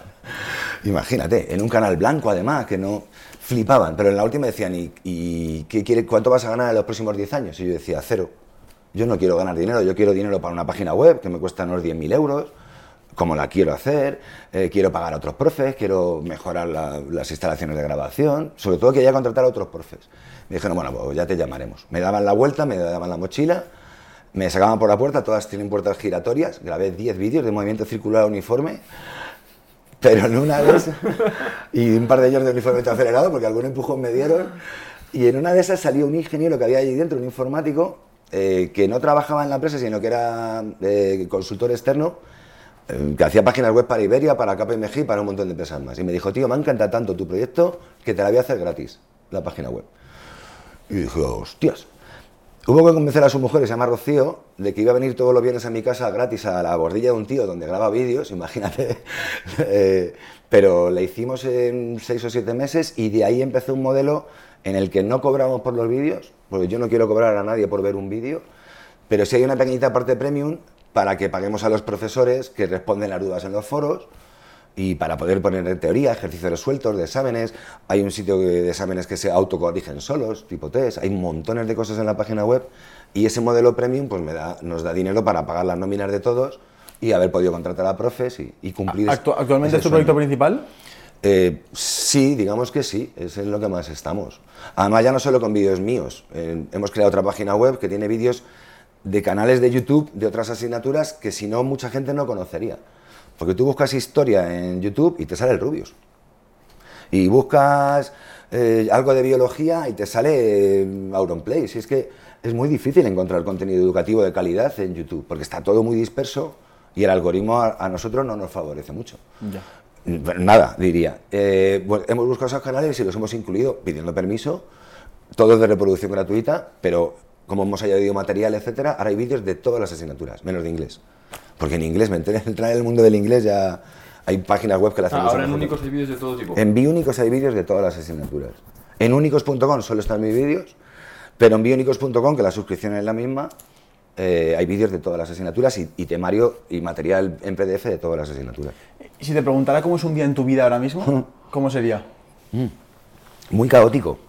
Hay días que no hago nada, entre comillas, y hay otros días que a lo mejor me levanto en una ciudad, termino en otra y me acuesto en otra diferente. Eh, hay semanas en las que tienes que grabar 10 vídeos sí o sí, y hay otras semanas en las que tienes menos trabajo y a lo mejor te dedicas más a la parte más administrativa. Antes has dicho que, que eres muy- nocturno. ¿Te gusta más trabajar de noche? Sí, es que yo por la mañana no soy persona. O sea, ¿cómo son tus horarios en un día? Eh, ahora en verano, pues me levanto a las 11 o a las 12 y a lo mejor me acuesto a las 4 de la mañana. Vale. Es que yo lo de levantarme pronto por la mañana, o sea, hay gente que se levanta muy contenta, pero yo, no, yo, yo necesito dos horas para que las neuronas empiecen a conectarse. O sea, es que me- ahora mismo, pues que es la una, ¿se puede decir la hora, no? ¿O Sí, sí, sí, sí, claro. Eh, pues más o menos bien, pero yo a las 7 es cuando estoy pletórico. Yo soy más búho que alondra. Hay, un, hay una teoría ahí de animalitos que tiene que ver con eso. Sí, sí. ¿De, de joven también estudiabas por la noche?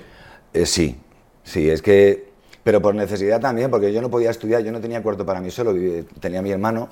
Entonces, y en el salón tampoco, porque estaba toda la familia, entonces yo tenía que esperar a que se fueran todos a dormir eh, para estudiar. Pero como siempre he sido más nocturno de alguna manera, además por la noche se estudia mucho más tranquilo, no hay ruidos, no hay coches, no hay distracciones. Si, hay un chaval que no está viendo y tiene un examen en cuatro días que no lo ha preparado bien, ¿cuál crees que es la metodología más eficiente para que apruebe ese examen y no lo suspenda? Lo primero que sepa, que, que mire todo el temario para saber qué se le da bien y qué se le da mal. Eh, para organizarse un poco, o sea, necesita hacerse una composición de lugar Vale. y saber uy, va, cuál es el temario que tiene, qué temas se le dan bien, en cuáles necesita repasar y en cuáles no. Y una vez que sepa en cuáles necesita repasar y en cuáles no, pues atacarlos de forma individual. Lo que pasa es que a lo mejor atacar las integrales mm, hace que tengas que te des cuenta de que no sabes factorizar polinomios. Pues te va a tocar regresar a dos, dos cursos anteriores para repasar esos conceptos. Pero hasta que no empiece no lo vas a ver y a muerte. O sea, es que- Pomodoro, eh, a- a- flashcards, a mí ¿alguna, la- alguna a- metodología a que mí te guste? te- a mí lo del Pomodoro me mola mogollón. Eh, lo de estudiar 25 minutos o 30 eh, a máxima concentración y descansar 5 o 10 minutos para coger un poquito de aire, a mí me flipa, porque 5 horas seguidas estudiando matemáticas o lo que sea, es que a las 2 horas estás colapsado si no has Vale. parado. Lo que pasa es que hay que tener mucha... mucha... ¿Cómo se llama? no es responsabilidad. Bueno, da igual. O ser muy organizado para no despistarte con, la- con el pomodoro. Eh, y sobre todo soltar el móvil. El móvil fuera mientras estés estudiando. En esos 30 minutos que estás con máxima concentración, suelta el móvil, porque solamente con que le veas vibrar ya vas a mirar. Y te va a dar por mirar qué te ha escrito tu amigo en el WhatsApp. Eh, ¿Estudiar una Biblia o en casa? Depende, si en casa, es que a lo mejor en casa, como me pasaba a mí, pues no puedes, pues a la Biblia. Y en la Biblia sueles entretenerte menos. Eh, porque como no conoces tampoco a nadie y tampoco puedes hacer ruido, A no ser que vayas con tu grupo de amigos que ya no qué la veas con a tu grupo de amigos, sí, sí. A mí envían fotos a veces los, los alumnos de, mira, está viendo el delante de vídeos tuyos en la biblioteca. y se pues están con sus cascos. Eh, es que muchos chavales no tienen la oportunidad de, estu- de estudiar en su casa a su, a su aire. Y Claro. si es con tus amigos... Pero yo me saqué la mitad de las carreras, las, las asignaturas de mi carrera estudiando con mi colega Germán y con otro colega en la biblioteca de la universidad. ¿eh? La otra mitad estábamos jugando al mus eh, todo el día, pero, l- pero en la biblioteca nos, nos dio la vida, porque nos juntábamos los tres a hacer ejercicios y aprendíamos mogollón. Eh, eh, yo, noto- yo cuando preparaba matemáticas o física o estas asignaturas más complicadas, hacerlo con gente me ayudaba bastante. ¿Eso, eso tú piensas que es útil? Sí, sí, yo todos los exámenes que yo, yo de hecho quedaba con la noche con mi amigo Germán, eh, que le sigo viendo a día de hoy, y estudiábamos juntos por la noche.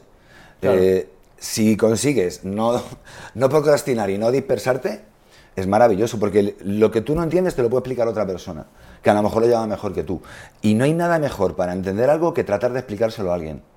Cuando se lo explicas a alguien es cuando realmente descubres si tú realmente lo tienes interiorizado. Y el ejercicio mental que tienes que hacer para explicarle algo a alguien hace que, que- que se te quede para siempre.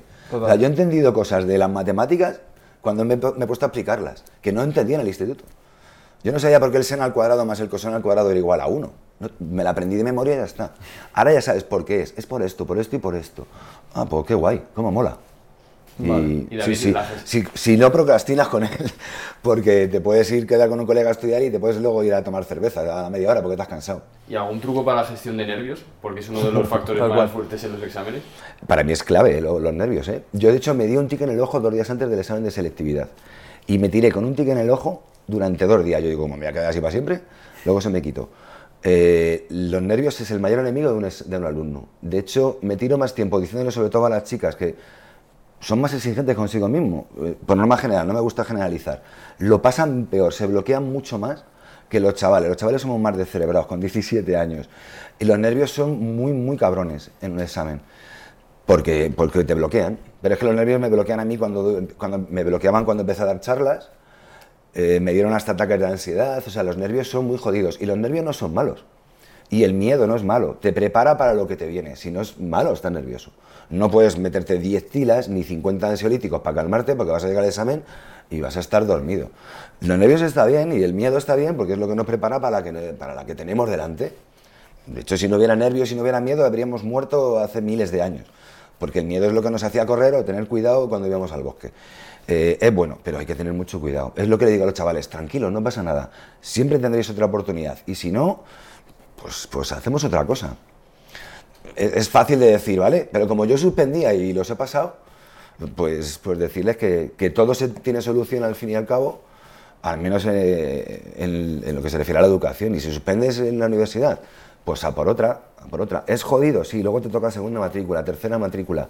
Pero como vayas pensando en el resultado, estás, estás acabado. ¿Ves?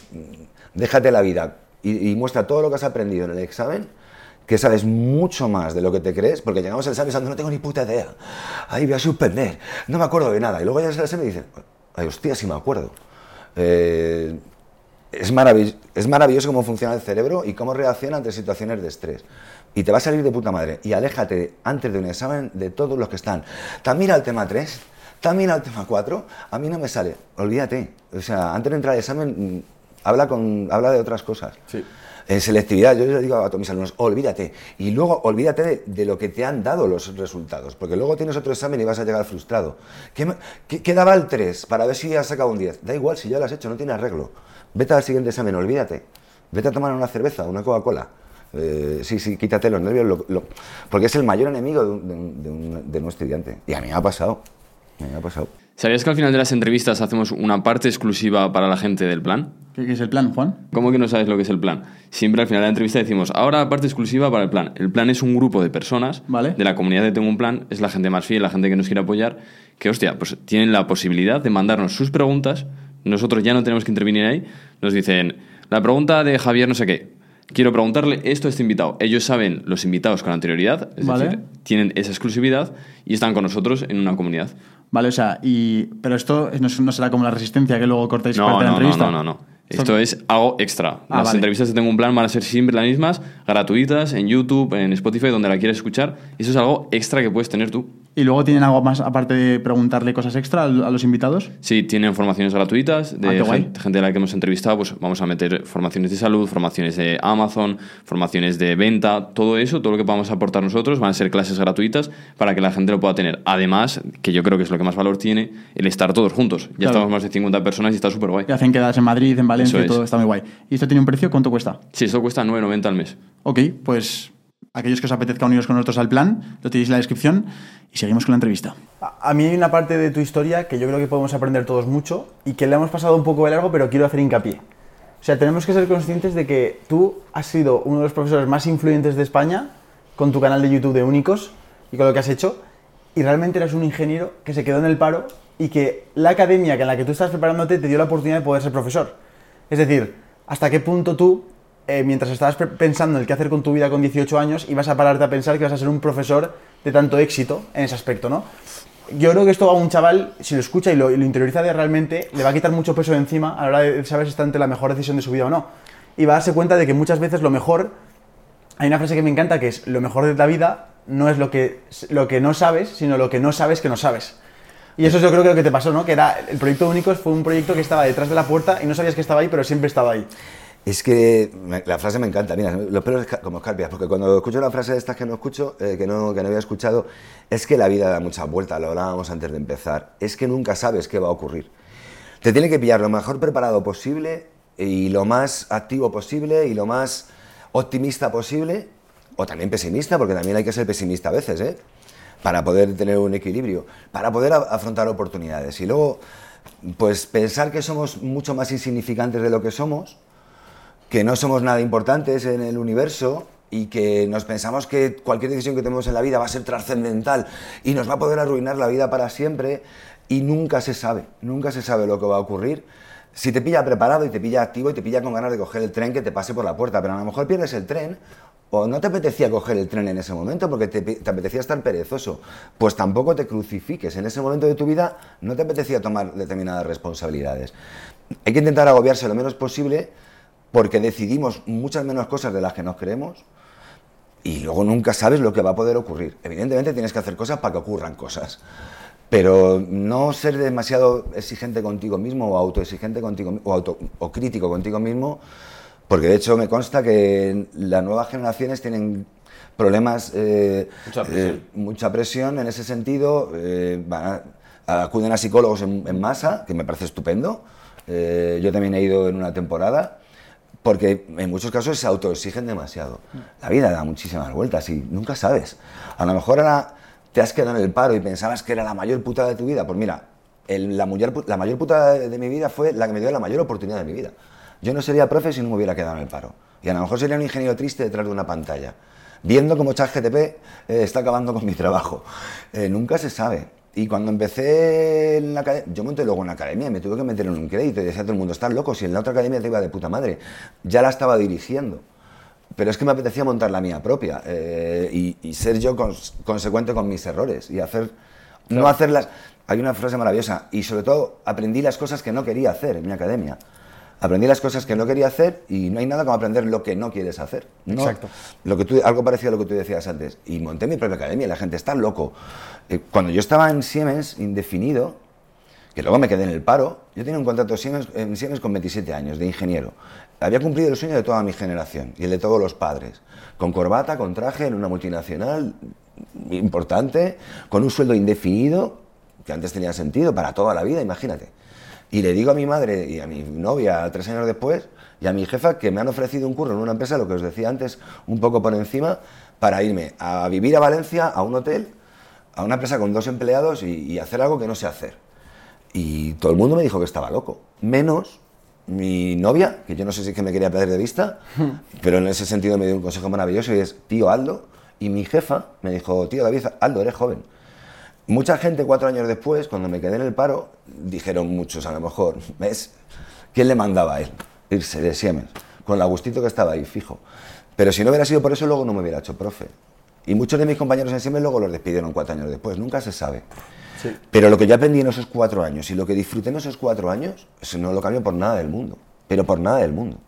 Fueron unos cuatro años maravillosos también, ¿eh? Vivir por, por España y ser libre fuera de una oficina para mí era vital.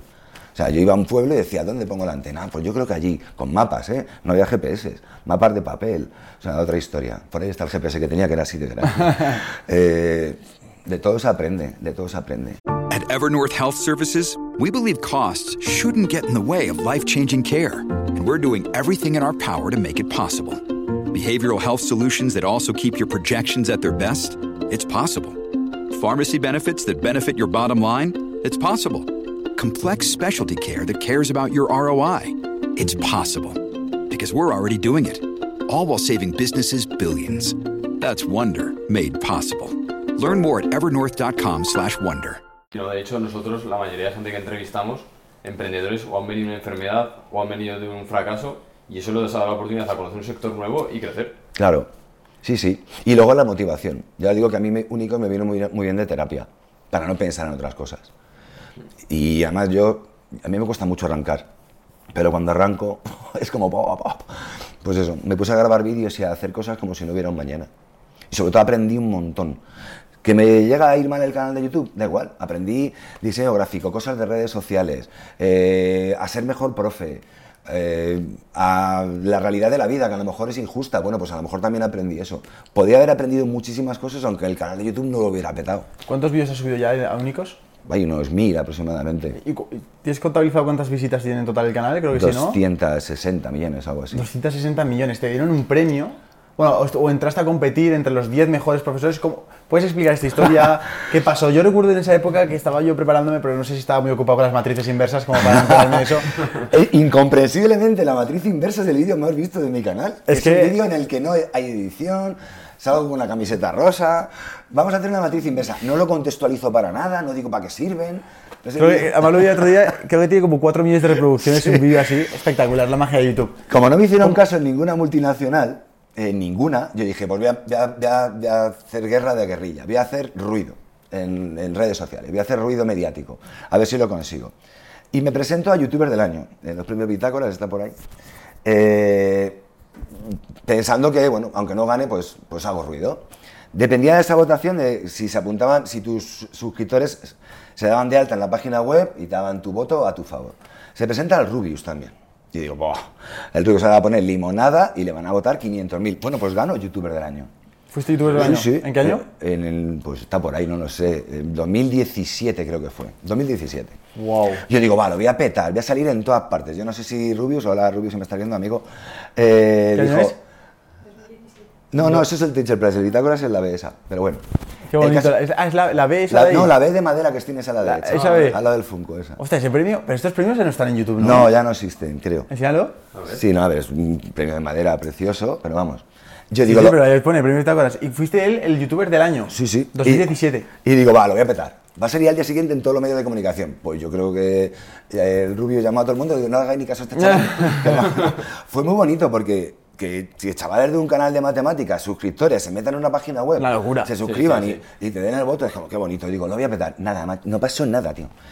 Eh, 15 días después me llega una carta de la Fundación Barkey que organiza un premio que es el Global Teacher Prize. Yo no creo en los premios de profesores.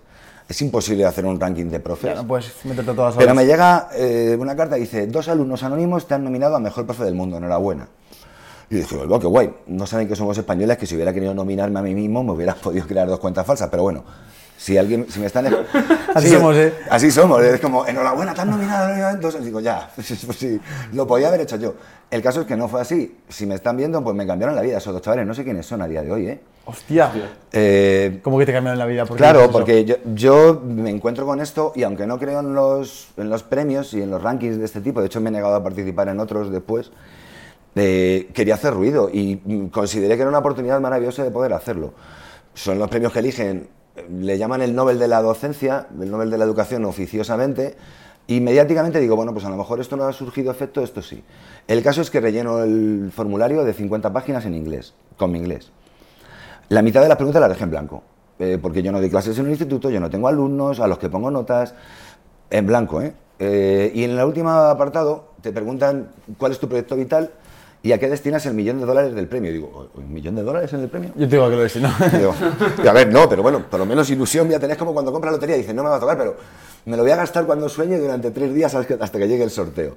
Digo, pues qué guay. Bueno, pues solté el plan de empresa 27.000 versión 4- 43B de todos los planes de empresa, todas las multinacionales que me habían echado por la puerta giratoria y solté en que me iba a gastar un millón de pavos. Eh, lo tenía ya hecho. De todo se aprende, de todos los fracasos sacas algo. Eh, me voy a gastar esto en, en profesores, esto en la página web, esto en todo, entero. Y una frase maravillosa, bueno, maravillosa, a mí me pareció maravillosa en aquel momento en inglés, que era, si desde una guardilla ayudamos a millones de alumnos gratis, sin ningún tipo de apoyo público ni privado, imaginaros lo que haría con un millón de dólares. Y le hice, pum. Literal. Literal. Qué bueno. Y bueno, le llamé a una amiga mía para que lo tradujera al inglés y dije, pum. y digo, ya está, no me van a llamar. Un mes después me llaman y me dicen que estoy entre los 50 finalistas. Y digo, "Wow". Y fue una auténtica revolución. Eh, a nivel mediático, brutal. Pero es que Ahí se notaste, ¿no? En plan, medios de eh, comunicación. todos los telediarios, vinieron aquí todas las cadenas de televisión, a quién es este chaval, porque dos años antes había nominado a César Bona, eh, no había habido nunca ningún español y ese año pues me nominaban a mí, entre los 50 profesores más relevantes del mundo. Que insisto, no creo en eso. No soy ni el mejor profesor de, de este edificio, que es mi casa. Eh, bueno, sí, de, este- de mi casa sí, pero de mi barrio. Eh, el caso es que me llega de repente un mail eh, en enero, esto fue en noviembre, y en enero me llega un mail que estoy entre los 10 finalistas. Que tengo que ir a Dubái y que voy a ser el representante español entre los 10 profesores más relevantes del mundo. Que digo, ¿cómo? Y eso ya fue el acabose. Bueno, tuve que esperar un mes porque no puedes hacerlo público hasta que no lo hagan público ellos. Y fue la bomba. Y, desde entonces, pues, aunque no gané, porque a veces se gana y a veces aprende, eh, esta frase de Risto Mejide, que la dijo un día en Operación Triunfo, eh, bueno, algo de todo se aprende, eh, pues me llevó una experiencia maravillosa y de repente mi vida cambió, porque el foco mediático y el ruido que quería, pues llegó. Vale. Siempre cuento una anécdota muy graciosa. No gané, pero hay un vídeo en internet, lo podéis ver, que se llama Este es mi premio. Porque me pidieron un vídeo eh, en el que mis alumnos me apoyaran mi candidatura. Pues mi profe va a Dubái, mi profe es el mejor profe del mundo y tal. Bueno, pues yo vi el vídeo de la alemana. Eh, te- tenemos agua por ahí, ¿no? Te quito agua. Ahí está, ahí está, ahí está. Yo el vídeo de la alemana y ahora sí puedes traer la medalla que me enseño, que mola, ahora cuento. ¿Cuál es el, cuál es el, el alemán? La- ¿Esto que es la alemana, no? No, no, el- lo del Teacher Prize que está ahí, la medalla esa rondita que iba a traer antes. Ah, vale, eso es lo de Teacher Prize. Bueno, yo No vi el vídeo de la alemana y el vídeo de la alemana era. Esto es lo que me llevé por ir. ¿eh? Esta es precioso, Que a, ¿eh? lo mejor, que a lo mejor es de oro, que esto es de Dubai. O sea, A ver qué pone en el texto, a ver si se puede ver. Global Teacher Prize, Barclay Foundation. Mola mucho, tío. Y si es de oro, lo he petado. Pero bueno, da igual. Este es mi premio, este es mi premio no es ese. Me mandaron, me hicieron, me hicieron grabar un vídeo con el apoyo de mis alumnos, pero yo no tengo alumnos. Y vi el vídeo de la alemana, todos en el jardín, de Düsseldorf, de donde fuera, todo verde. Detrás vivía Heidi, seguro. Eh, todos los chavales rubios, con el mismo chándal, hicieron con un dron. eh, Maggie es la mejor del mundo. Y yo digo, ¿y ahora qué hago yo? Si yo tengo seis alumnos por clase en mi academia y parece que me los he encontrado a todos en un centro comercial, que viene cada uno y mm, bueno, pues pide- pedí permiso. ¿Puedo grabar un vídeo pidiendo vídeos pequeñitos a mis suscriptores de YouTube que me envíen vídeos, lo edito corriendo y os lo envío? Y me dijeron, bueno, vale. El caso es que me dejaron, yo lo pedí un lunes, el viernes tenía más de 500 vídeos para poder editar y para juntarlos. Pedía vídeos de 10 segundos, de 5 segundos y bueno, de Argentina y de Uruguay me llegaron vídeos de 30 minutos porque son así, son, son un amor. Lo edité corriendo, no he llorado tanto en toda mi vida mientras editaba un vídeo. Porque de repente, en ese momento, hace 6 años ya, descubres que, que estás llegando a un montón de gente. Claro, tú hablas una cámara, no sabes lo que hay. Yo no era tan consciente. Y te llega una tía desde Argentina con 60 años y te dice, nunca estuve en el colegio, me he visto todos tus vídeos de matemáticas, he conseguido entrar en medicina. O un tío de Senegal, o un tío de Cuenca, o un tío de Zaragoza. Flipas, eh. Tío, gracias a ti hemos aprobado. Toda una clase entera de instituto gritando, somos únicos. No, no sé, fue maravilloso. Y lo envié y ahí está. Y por eso lo pongo. Este es mi premio. Porque Y al final, ¿qué pasó? No, no, no, no ganó, ganó- euros nada, ¿no? No.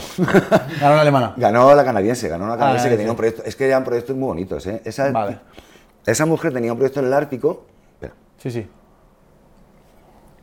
y pedía un millón de dólares para tener internet.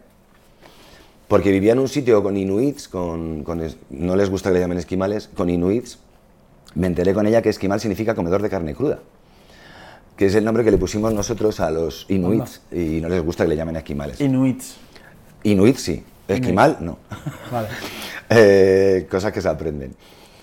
Pues también aprendí mogollón de cosas en Dubai con historias maravillosas de profesores de todo el mundo que eran brutales. Y esa mujer vivía en un sitio en el que se suicidaba el 50% de sus alumnos cuando salía del instituto. ¿Qué dices? Porque no tenía, caían en el alcohol, en la depresión, sin internet, aislados, pensando que el mundo se acababa detrás del hielo, que no había nada más. Y sin ningún tipo de oportunidad de hacer nada nuevo en su vida que no fuera pescar, como decían sus padres. Imagínate. Eh, bueno, pues quería internet para que pudieran aprender otras cosas, colaborar con otros chavales de otros lugares del mundo. El proyecto era muy bonito. Y claro que ganó, normal. Bueno. ¿Cómo era ese evento? ¿Todos presentabais ahí vuestro proyecto? No, no, a ver, nos tocó presentarlo, eh, está en YouTube también cuando lo presento y tal, pero la gala era una gala final tipo Hollywood.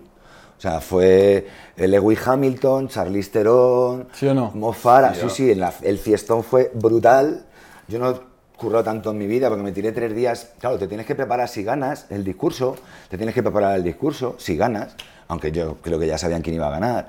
Te tienes que, tienes que hacer un montón de, de entrevistas. eh, ¿Y la pasta quién la ponía? el jeque de Dubai, la Fundación Barclay. Sí, sí. Pero Ah, el, vale. event- el evento era escandaloso. Estuvo una cantante que no me acuerdo cómo se llamaba. El evento vale más de un millón de euros. el evento valía más que un millón de euros. Estaba, estaba, estaba Bill Gates, estaba el presidente. ¿Pero los visteis en persona esta gente? Sí, sí, sí. Estuve, yo estuve bailando con Lewis Hamilton y con Charlize Theron en la fiesta, porque los los 10 finalistas nos llevaron al reservado de la discoteca. Brutal. ¿Y saludaste a Bill Gates o no? Sí, sí, sí. Pero que estaba Bill Gates, estaba. ¿Cómo se llama? El que Pero se me estás presentó-. Al Gore, el que se presentó a presidente de los Estados Unidos. El presidente de todos los países, menos el nuestro. El nuestro no estuvo. Pero estaba el presidente de Canadá, Justin Trudeau, el presidente de todos los países de los candidatos estaba allí. El presidente de Brasil, Lula. Lula estaba- Bastante poder concentraba ahí, ¿verdad? yo, yo, yo flipé, yo es que flipaba, yo decía, ¿qué hago yo aquí? si yo soy un profe de academia En la guardilla. vídeos en una guardilla. Literal. Pero bueno, pues eso, regalos que te da la vida también, aunque solo disfruté la fiesta final, ¿eh? porque hasta entonces fue estresante, ¿eh? Estresante. Bueno, David, eh, por mi parte ya hemos acabado. Eh, nos gustaría también comentar un poco cuál es tu plan de aquí al futuro y si te podemos ayudar en algo, pues... Suscribir, no, mi- no. Mi plan, seguir siendo feliz, evidentemente ya tengo 50 tacos, no tengo 22. Y la Que, vida- que repito, que estás al 50% de la vida. O sea, no, sé qué piensas. Al 30, al 30. Me Vamos, queda- nosotros estamos al 22%. Si, si llego a los 80 ya me doy con un canto. Eh, seguir siendo feliz, intentar ser feliz y, y tener la suerte de poder hacer lo que hago que me guste y que ayude a otros y mantener eso. Y bueno, pues tratar, tra- tratar también de adaptarte. Que Porque ahora, ahora mismo proyectos así de emprendimiento que estés haciendo, ¿cuáles son? eh, se- seguir con únicos y con biúnicos a tope. ¿Que es una suscripción? Sí, una suscripción premium. Vale. Y nada, pues eso, decirlo. Mira, al año son 49 euros, o sea, imagínate. Vale, perfecto. Y tienes acceso, ya no a los vídeos que son gratis, sino a profesores que te ayudan con las dudas. Pues bueno, y por a toda la teoría, ahí lo tenéis. por descontado que la gente puede entrar en la descripción a, a únicos, eh, a biúnicos también. Y, oye, ¿has, pensado, por ejemplo, se me ocurre el, el hacer algún tipo de sistema de captación de clientes por publicidad? ¿Has, has probado hacer algo de esto? Todavía no quieres hacer nada Sí, de sí esto? lo hicimos en su momento, pero, pero es que Únicos es muy orgánico en el fondo. Muy, Claro. muy orgánico. O sea, Todos los años sigue teniendo un pico de visitas en, en mayo, ¿no? Eh, yo sí, sí. y en noviembre igual. que en también. noviembre igual, claro. Eh, En noviembre y en mayo, y luego en julio y agosto cae en, en Claro, masa. nadie, quiere saber nada todo, quitar- normal. De ahora las recuperaciones han cambiado de fecha, ¿no? Antes igual en verano alguno lo veía. Es que en verano antes, yo trabajaba más en la academia en verano que en el resto del año. Porque había septiembre. Luego lo quitaron y pusieron juniembre, o sea, que la pusieron a finales de junio. Claro. Y bueno, pues creo que es un error, porque durante tres meses los chavales que han suspendido a lo mejor tienen el premio de estar tres meses sin hacer nada, ¿no? Lo que tienen Ya. que hacer es currar, pero bueno, da igual. Eh, no, seguir como hasta ahora y ponerme otra vez las pilas con los vídeos de verdad, de matemáticas y lo que me gusta a mí, lo de la pizarra. ¿Tú tienes- Pero los tengo más abandonados porque tengo mucho trabajo y, y lo tengo más abandonado. ¿Tienes alguna lista de correo electrónico creado? ¿A qué te refieres? A que la gente pueda registrarse y le mandes eh, como cartas, como online, ¿no? Digamos, eh, newsletter y todo esto. A los que están suscritos a veces les enviamos a algo, pero también es que hemos intentado muchas cosas y hemos descubierto que todas esas cosas nos dan mm, mucho trabajo. eh, hay que contratar gente para que se encargue de todas esas cosas o subcontratarlo y al fin y al cabo tampoco encuentras Ya. que haya un que haya un beneficio reseñable con todo eso. Mi canal es muy orgánico y además es muy de ahora te necesito y ya no te quiero ver más. Ya. De hecho YouTube conmigo flipa un poco, yo pierdo seguidores siempre que subo un vídeo. Y lo hablamos siempre cuando hay reuniones de YouTube, pero es normal.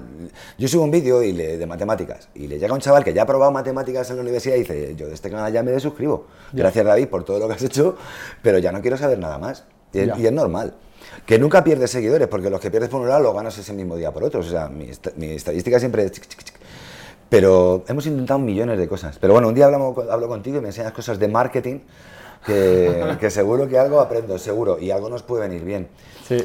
Sí que es cierto que yo tengo un problema y es que soy muy malo para los negocios, soy muy malo para dirigir equipos, soy muy malo para... Y yo malísimo las matemáticas, así que...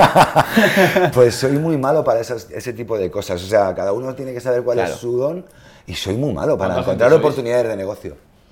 Pues está mi socio Fran, que es el informático que- con el que y uno de mis mejores amigos a día de hoy, Rocío, que lleva marketing en las redes sociales, y profesores son ocho, me parece, los que están Sí. currando. No a tiempo completo, pero hay ocho profes. Qué guay. Y luego subcontratadas, pues un montón de cosas, pues la página del servidor, etcétera. Pero bien, soy, soy feliz a día de hoy. Súper guay. Tampoco necesito ganar mucho dinero Eh, con pagar las nóminas de todos y, y- y- y ya, con eso me conformo. Muy bien, Porque genial. por mi lado ya gano dinero por otra parte, así que Genial, feliz. David. Pues nada, Ser fe- gracias. ser felices, chicos. Gracias por salvarnos Muchas gracias, eh. antes del Nada. examen y por hacer este podcast. Pero de- seguro que os desuscribisteis cuando no, No, nada, nada. Nada, un abrazo, muchas gracias, sido un placer estar en casa y nada, ahora nos tomamos. Ahora os invito a Coca-Cola o.